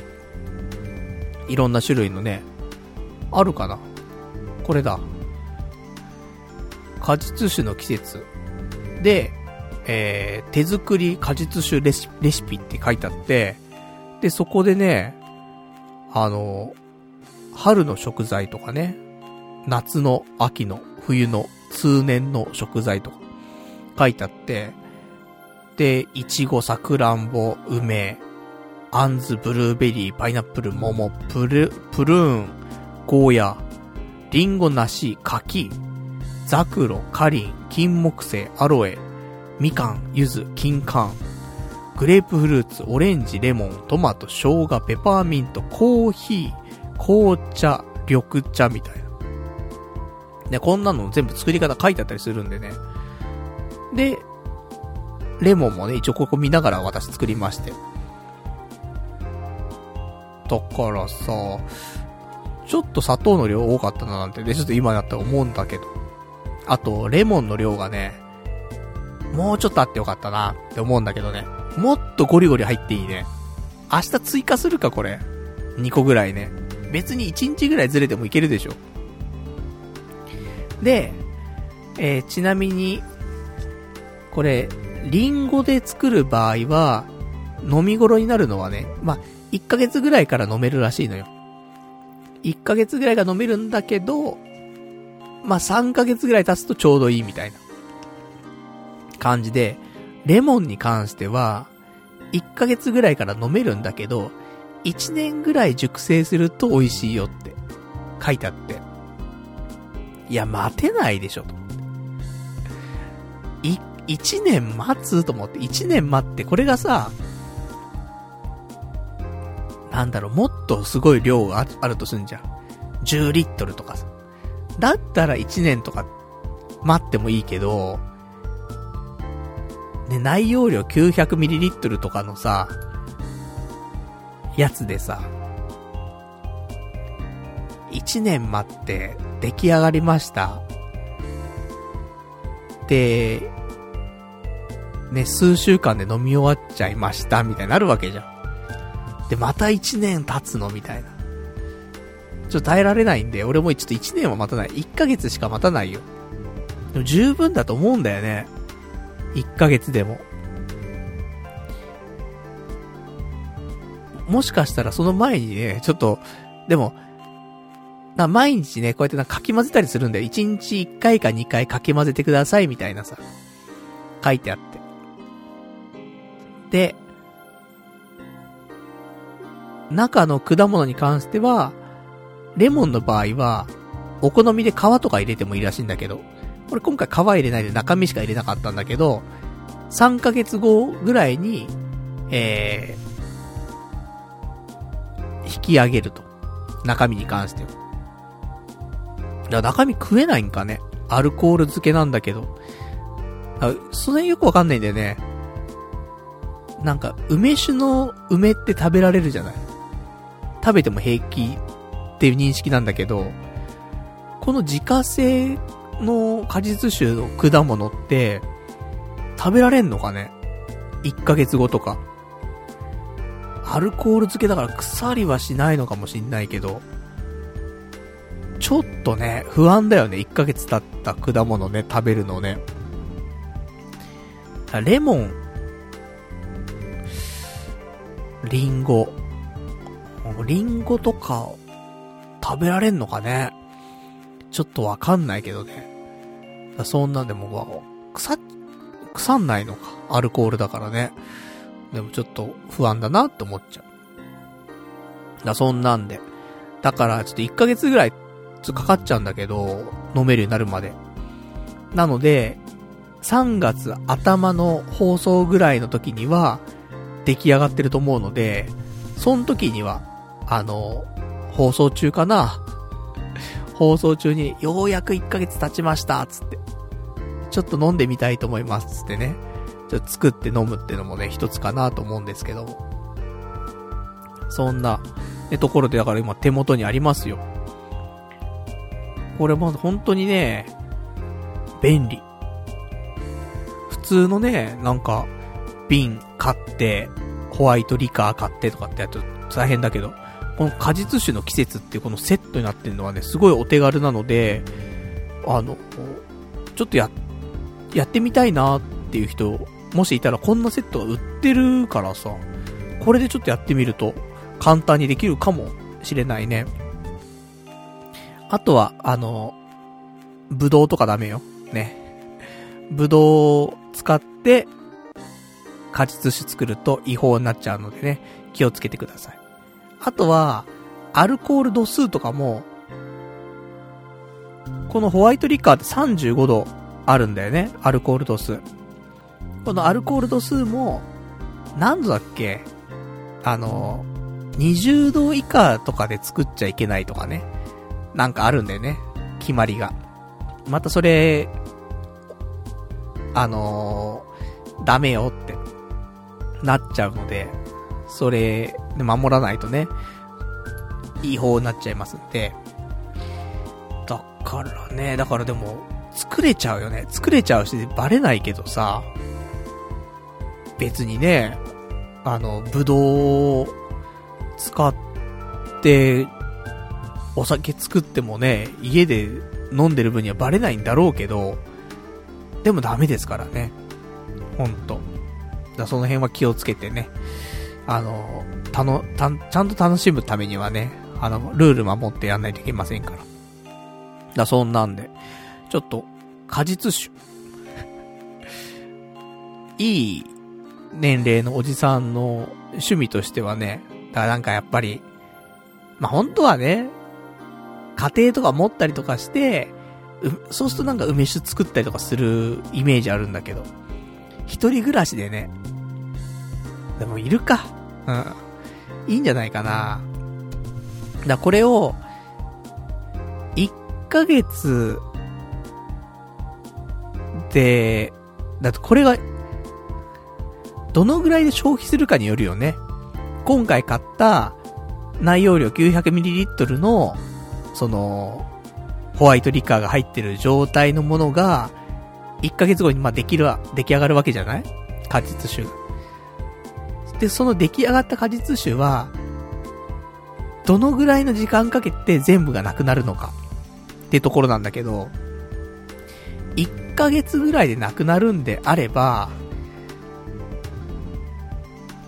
これ、二つ用意しとけばさ、永久ループいけるんじゃないと思うんだけど、だからこの瓶を二つ用意して、二つ果実酒作っといて、で、一ヶ月後、ね、二瓶出来上がります。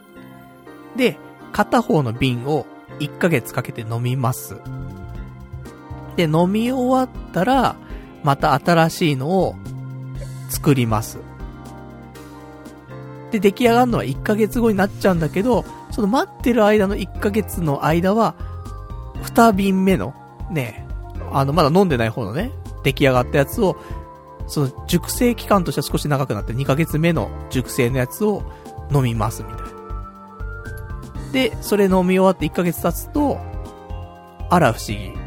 ね、2回目に作った梅酒の方が、梅酒じゃなくてその果実酒の方が出来上がってるっていうループをできるから、二瓶あった方がいいかもしれないね。もしかしたら。そういう、そんな感じ。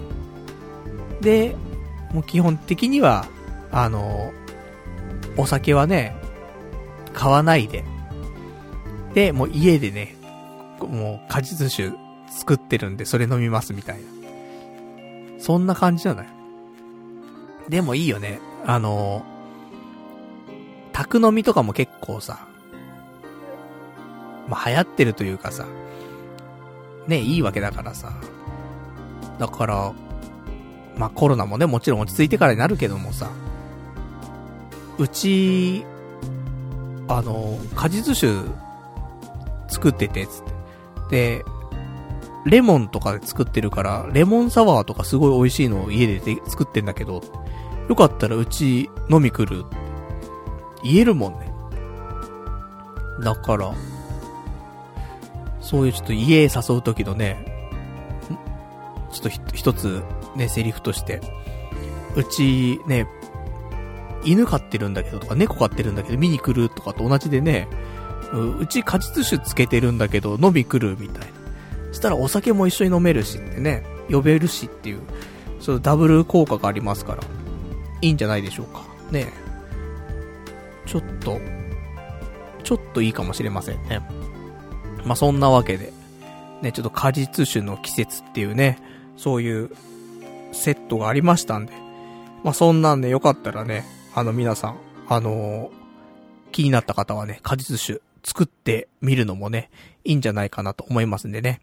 まあ、そんな感じのね、えー、おじさんの趣味のお話でございました。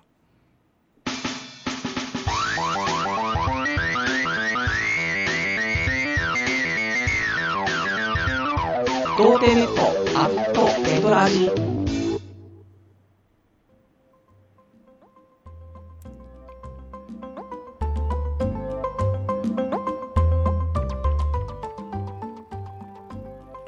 それではね、お時間ほどときましたんで、お別れのコーナーしていきたいと思います。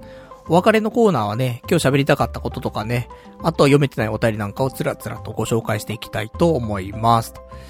じゃあ、お便りをね、えー、読んでいきましょうか。お便り。ラジオネーム、うーん、どれかな？ラジオネーム羊狩り水族館さん。ちょっと前のアニメだけど、表現物。ね、ヘウゲ物って書いて表現物と読むやつ。で、パルさん見てたっけ？えー、アマゾンプライム会員なら、D アニメストア会員になって見れる。ちなみに最初は1ヶ月無料。え、コップやグラスに割とこだわり、こだわってて、そういう関係の仕事もしてたこともある、パルさんにぴったりのアニメだと思うぞっていうね、いただきました。ありがとうございます。表現物。見てないんだよね。なんか、面白そうだなとは思ってたんだけど、なんか、ちょっと検索していい？表現物。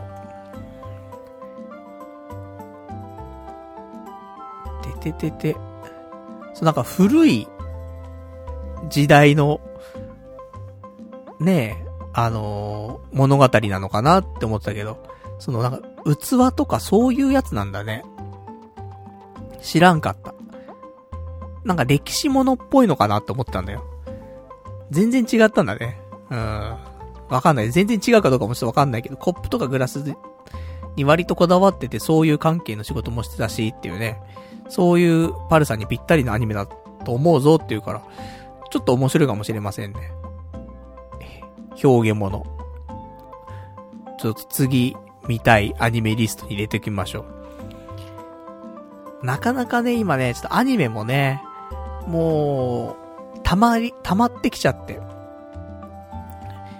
今期のね、アニメもね、なんだかんだやっぱり30本ぐらい見てるのかな未だに。あんま切ってないのよ。だからさ、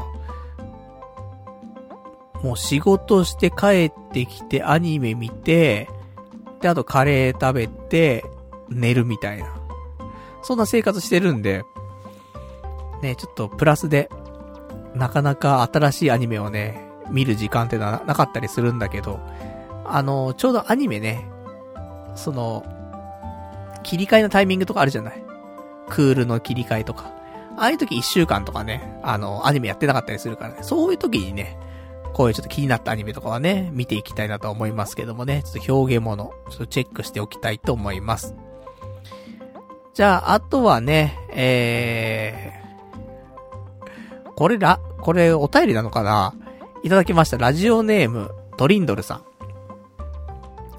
なしチャンネルっていう YouTube チャンネルの2月6日の動画のコメント欄見てみてっていうね、お便りいただきました。ありがとうございます。これ見たんだよ、俺。なしチャンネルってなんか、なしチャンネルっていう YouTube チャンネルが、いくつか、いくつかあったんだけど、読書系のチャンネルで、なしチャンネルってのがあって、で、ここのコメントを見たの？2月6日のコメント。何言ってんだろうと思って。で、見たら、あの、トリンドルさんがね、コメント入れてんのよ。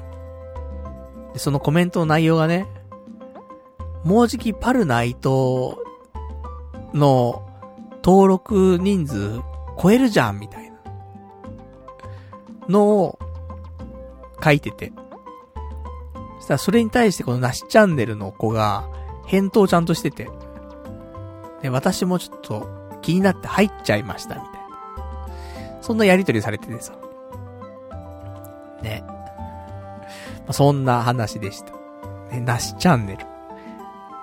まあね、あのー、ちゃんと、コツコツ積み上げてね、えー、チャンネル登録者数、登録者数を増やした人とね、あと、こちとら、途中まではね、コツコツやってましたけど、あの、最終的には神頼みしちゃったね、タイプの人間ですからね。もうちょっと違うレベルですけどもね。まあ、そんな、ね、なしチャンネルさん。ちょっとチェックね、すると、これから伸びていくチャンネルだと思うんでね、面白いかもしれませんよ、というところだね。あとは、えー、いただいてます、お便り、ラジオネーム、羊ガエル水族館さん。先週のね、ちょっと話で、パズドラの話とかちょっとしたんだけど、あの、パズドラをやめることで、他のゲームとかにも興味出たりとかね。そう、今はパズドラしちゃってるから、もうゲーム、ゲームがお腹いっぱいなんだと。だパズドラやめたら他のゲームとかにもね、興味湧くんじゃないのとかね、楽しめるんじゃないのなんていう、ちょっとお便りいただいたんだけど、それに対して私、やっぱパズドラは削れねえと。パズドラはなんだかんだやるんだっていう話したところ、いただいたお便り。えー、ラジオネーム、羊狩り水族館さん。パズドラと一連卓勝することに決めたのか。まあ、パルさんが決めたことだし応援するぜ。パズドラ配信って割と多いけど、ガチャ配信専門とか、ダンジョン攻略レクチャー配信が多くて、古き良き、0年代の雑談配信みたいなのやってるアラフォー世代のパズドラ配信者ってあんまりいないから、パルさん割と希少種かも。暇な時間を使ってダラダラとパズドラ配信を続けたら、また最初の配信みたく、ごちゃんで話題になったりするんじゃないか。ランク1000到達の時はかなり盛り上がりそう。スパチャでマネタイズだっていうね、お答えいただきました。ありがとうございます。パズドラ配信ね。まあ、上手くないから、あれなんだけど、本当はね、あのー、まあ、今週も何してたかってパズドラしてたんだけどさ、ランキングダンジョンっていうさ、ね、一週間ぐらいでね、あの、みんなでランキング競うっていうダンジョンがね、定期的に来たりするんだけど。その、ランキングダンジョン今週来てて、で、それ結構やってたんだけど、もう全然、上位3%とかに入ると、3%とか5%とか入ると、王冠ってのもらえるんだよ、称号がね。でも今回はね、22%ぐらいだった。もう全然いかなかったね。たまーにね、運がいい時に3%とか入ったりする時があんだけど、いや、3%は入れんよ、本当に。ほんと上位なんだよ、3%って。あれはね、そもそも、ランキングダンジョンクリアすること自体が難しかったかんね、今回に関してはね。だからなぁと思って。結構頑張ってね、パーティーも組んだんだけどね。ちょっとうまくいかず。22%ぐらいだったら上位で。それでも十分、じゃ十分なんだけどね。20%は切りたいよね。その、上位20%とか入ってると、またなんかちょっと、プレゼントみたいにもらえたりすんのよ。アイテムとかね。だから、22%とかだとね、そんなにいいアイテムもらえないからね。20%はね、なんとか入っておきたいなってところだったんだけど、今回はちょっと、どうにもね、うまくいきませんでしたね。パーティー組めたんだけどね。いいパーティー。ダチョウさんがね、あのー、出してたパーティー組めたんで。いけるかなと思ったんだけどね。何分パズル力がなくてね、うまくいきませんでした。残念です。まあ、でもね、ちょっとこれからも続けていって。で、ランクがね、まあ、1000にはまだまだ遠いんだけど、ちょっと頑張って1000にした方がいいかもしんないね。で、999にして、で、1000到達のね、生配信して、まあ、990ぐらいからでもいいかもしんないね。1000目指すっつってね、配信するっていう。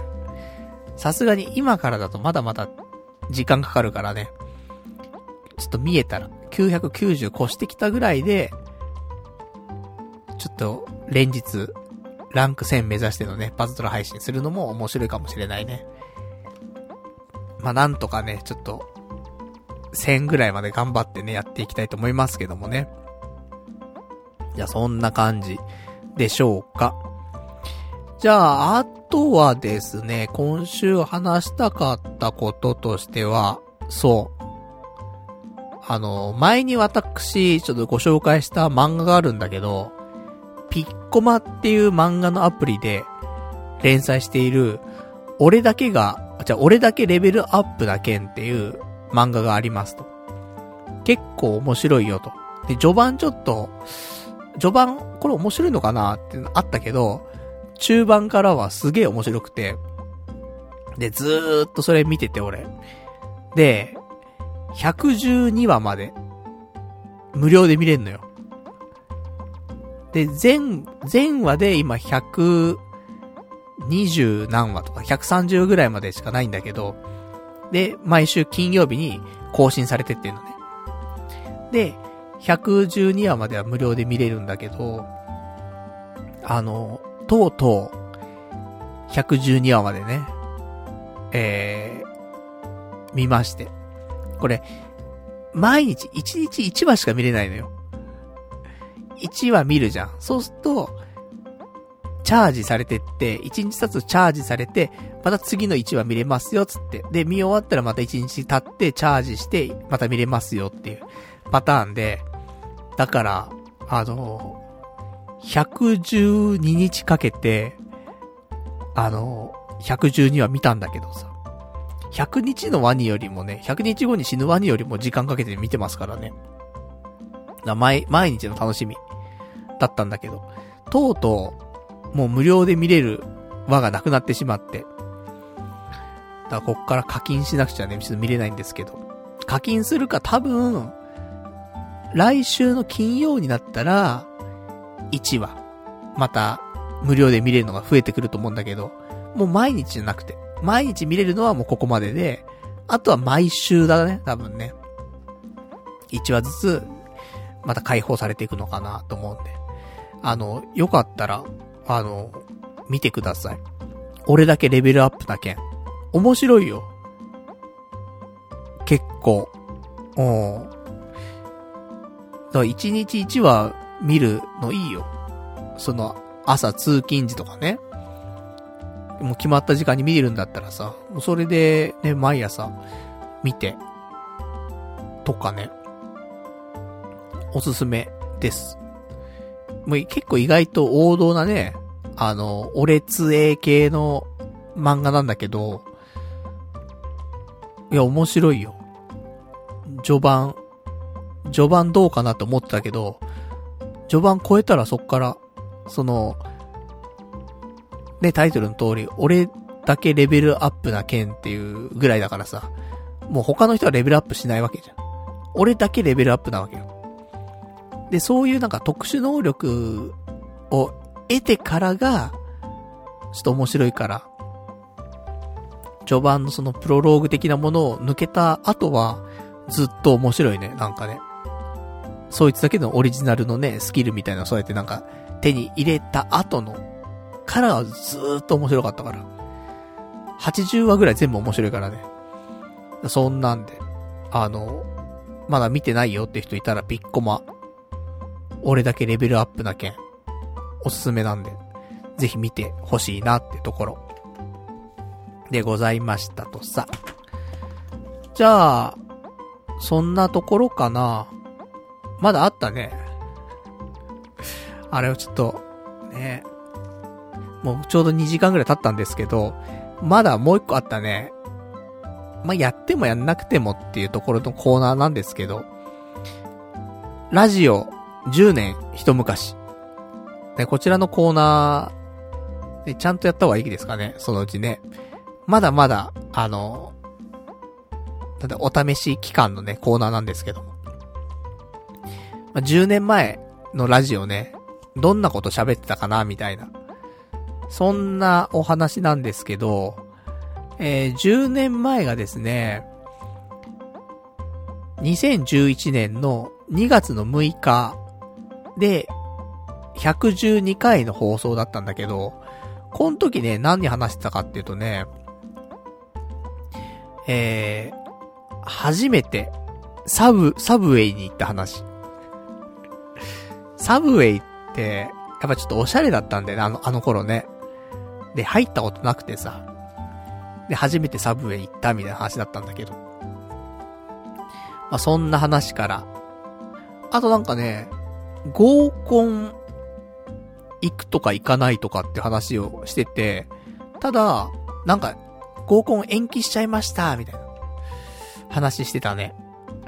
あと、その前の週なんだけど、熱がすごい出てて、で、ラジオやる時間がすごい遅れちゃってみたいな。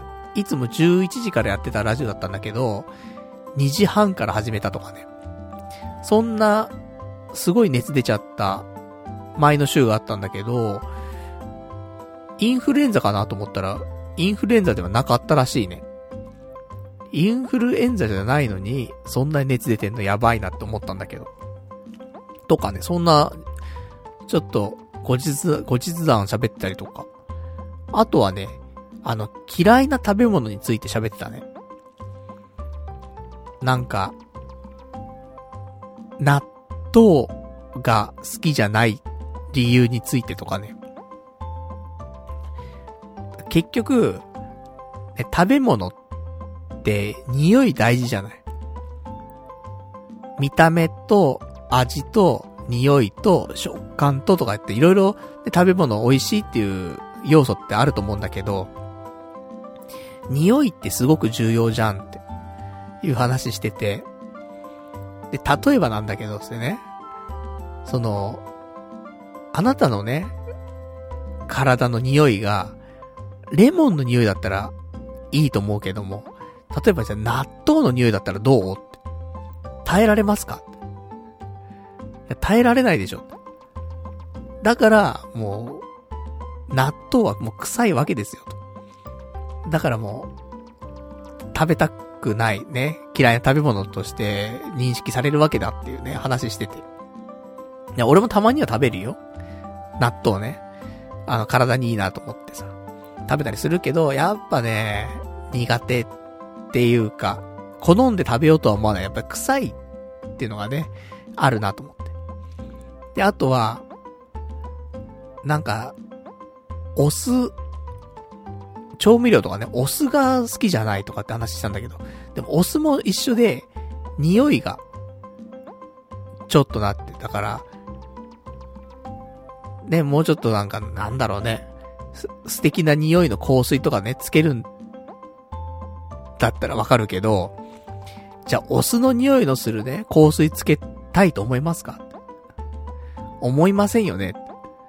だから臭いんだよって、ね。だ臭いものは、あの、もちろん味は美味しいかもしれないけど、でもやっぱり匂いが、いい匂いじゃないと、食欲も湧かないから、だから、納豆しかり、お酢しかり、うーん、あんまり好まないな、みたいな。だから、結局逆に、匂いが臭くないものだったら、大概俺は好きなんだけど、まあ、言うほど嫌いな食べ物もないんだけどさ。でもやっぱりそういうちょっと、臭い食べ物とかね。あと、匂いのきつい調味料とかね。ああいうのは、ちょっと、ね、苦手かなみたいな話を10年前にしてましたね。まあ、そんな、ね、10年経ってもまた食い物の話ばっかりしてるね。10年前も10年後もあんま変わんねえっていうね。そんな感じでございましたけどもね。まあ、そんなところで、えー、まあ、ちょっとお時間もほどときましたからね、今日この辺で終わりにしましょうかというところで、えー、来週なんですけど、来週は2月の15日の月曜日、またね、22時ぐらいからね、えー、前説やって、で、前説終わったらね、本編の方やっていきたいと思います。よかったら、あの、ポッドキャストだけじゃなくてね、YouTube ライブとかでもね、その生放送やってますんで、聞いていただけたらなと思います。じゃあそんな感じかしらね。で、えー、来週、もう2月の15だから、バレンタインデーが14日ですか。だからバレンタインデー後、一発目のね、ラジオでございますんで。果たして、ね、チョコはもらえたんでしょうか、私はね。ちょっと気になるところですけどね。もう、俺、ここまでもらえない可能性の高い、バレンタインでもなかなかないな、と思ってんだけどね。いつもさ、何かしら仕事とかしてるじゃない？で、職場でもらえたりとかするじゃん。義理とかでさ、義理とかでもなんだかんだもらえたりするけど、今回はもらえないよね、さすがにね。って思ってます。だから、ちょっと今年はね、諦めて。来年、ね、バレンタインで、まあ、もらったらもらったでまたお返しがめんどくさかったりするからさ、それ、あの、負け惜しみとかじゃなくてね、普通に、またね、百貨店とか行ってさ、ね、ピエールなんとかとかさ、のチョコレート買わなくちゃいけないわけじゃん。またなんかちょっとめんどくさいなって思っちゃうからさ、お金もね出るしね。だから、まあ、寂しいは寂しいけどね。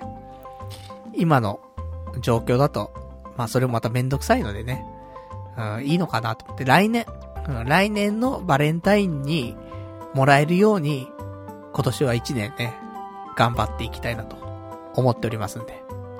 まあそんな感じでございますかね。じゃあ、ね、ちょっと今手元にね、あの、果実酒、ちょっと片手にね、果実酒振ってみようかな。ちょっとつけてね、氷砂糖、まだ溶けてないもんね。うん、いいね。ちょっと楽しみだな、1ヶ月後が。3月入ったらね、ちょっと果実酒をね、飲みたいと思いますから。それはちょっと放送中か、もしくは YouTube ライブとかでね、えー、オンライン飲み会でね、回復するかちょっとわかりませんけどもね。ちょっとその辺もね、あの、どんな感じかね、ちょっとお伝えしていきたいと思っております。じゃあそんな感じで、ね、今日もね、長いお時間ご視聴いただきましてありがとうございました。それでは、また来週お会いいたしましょう。さよなら。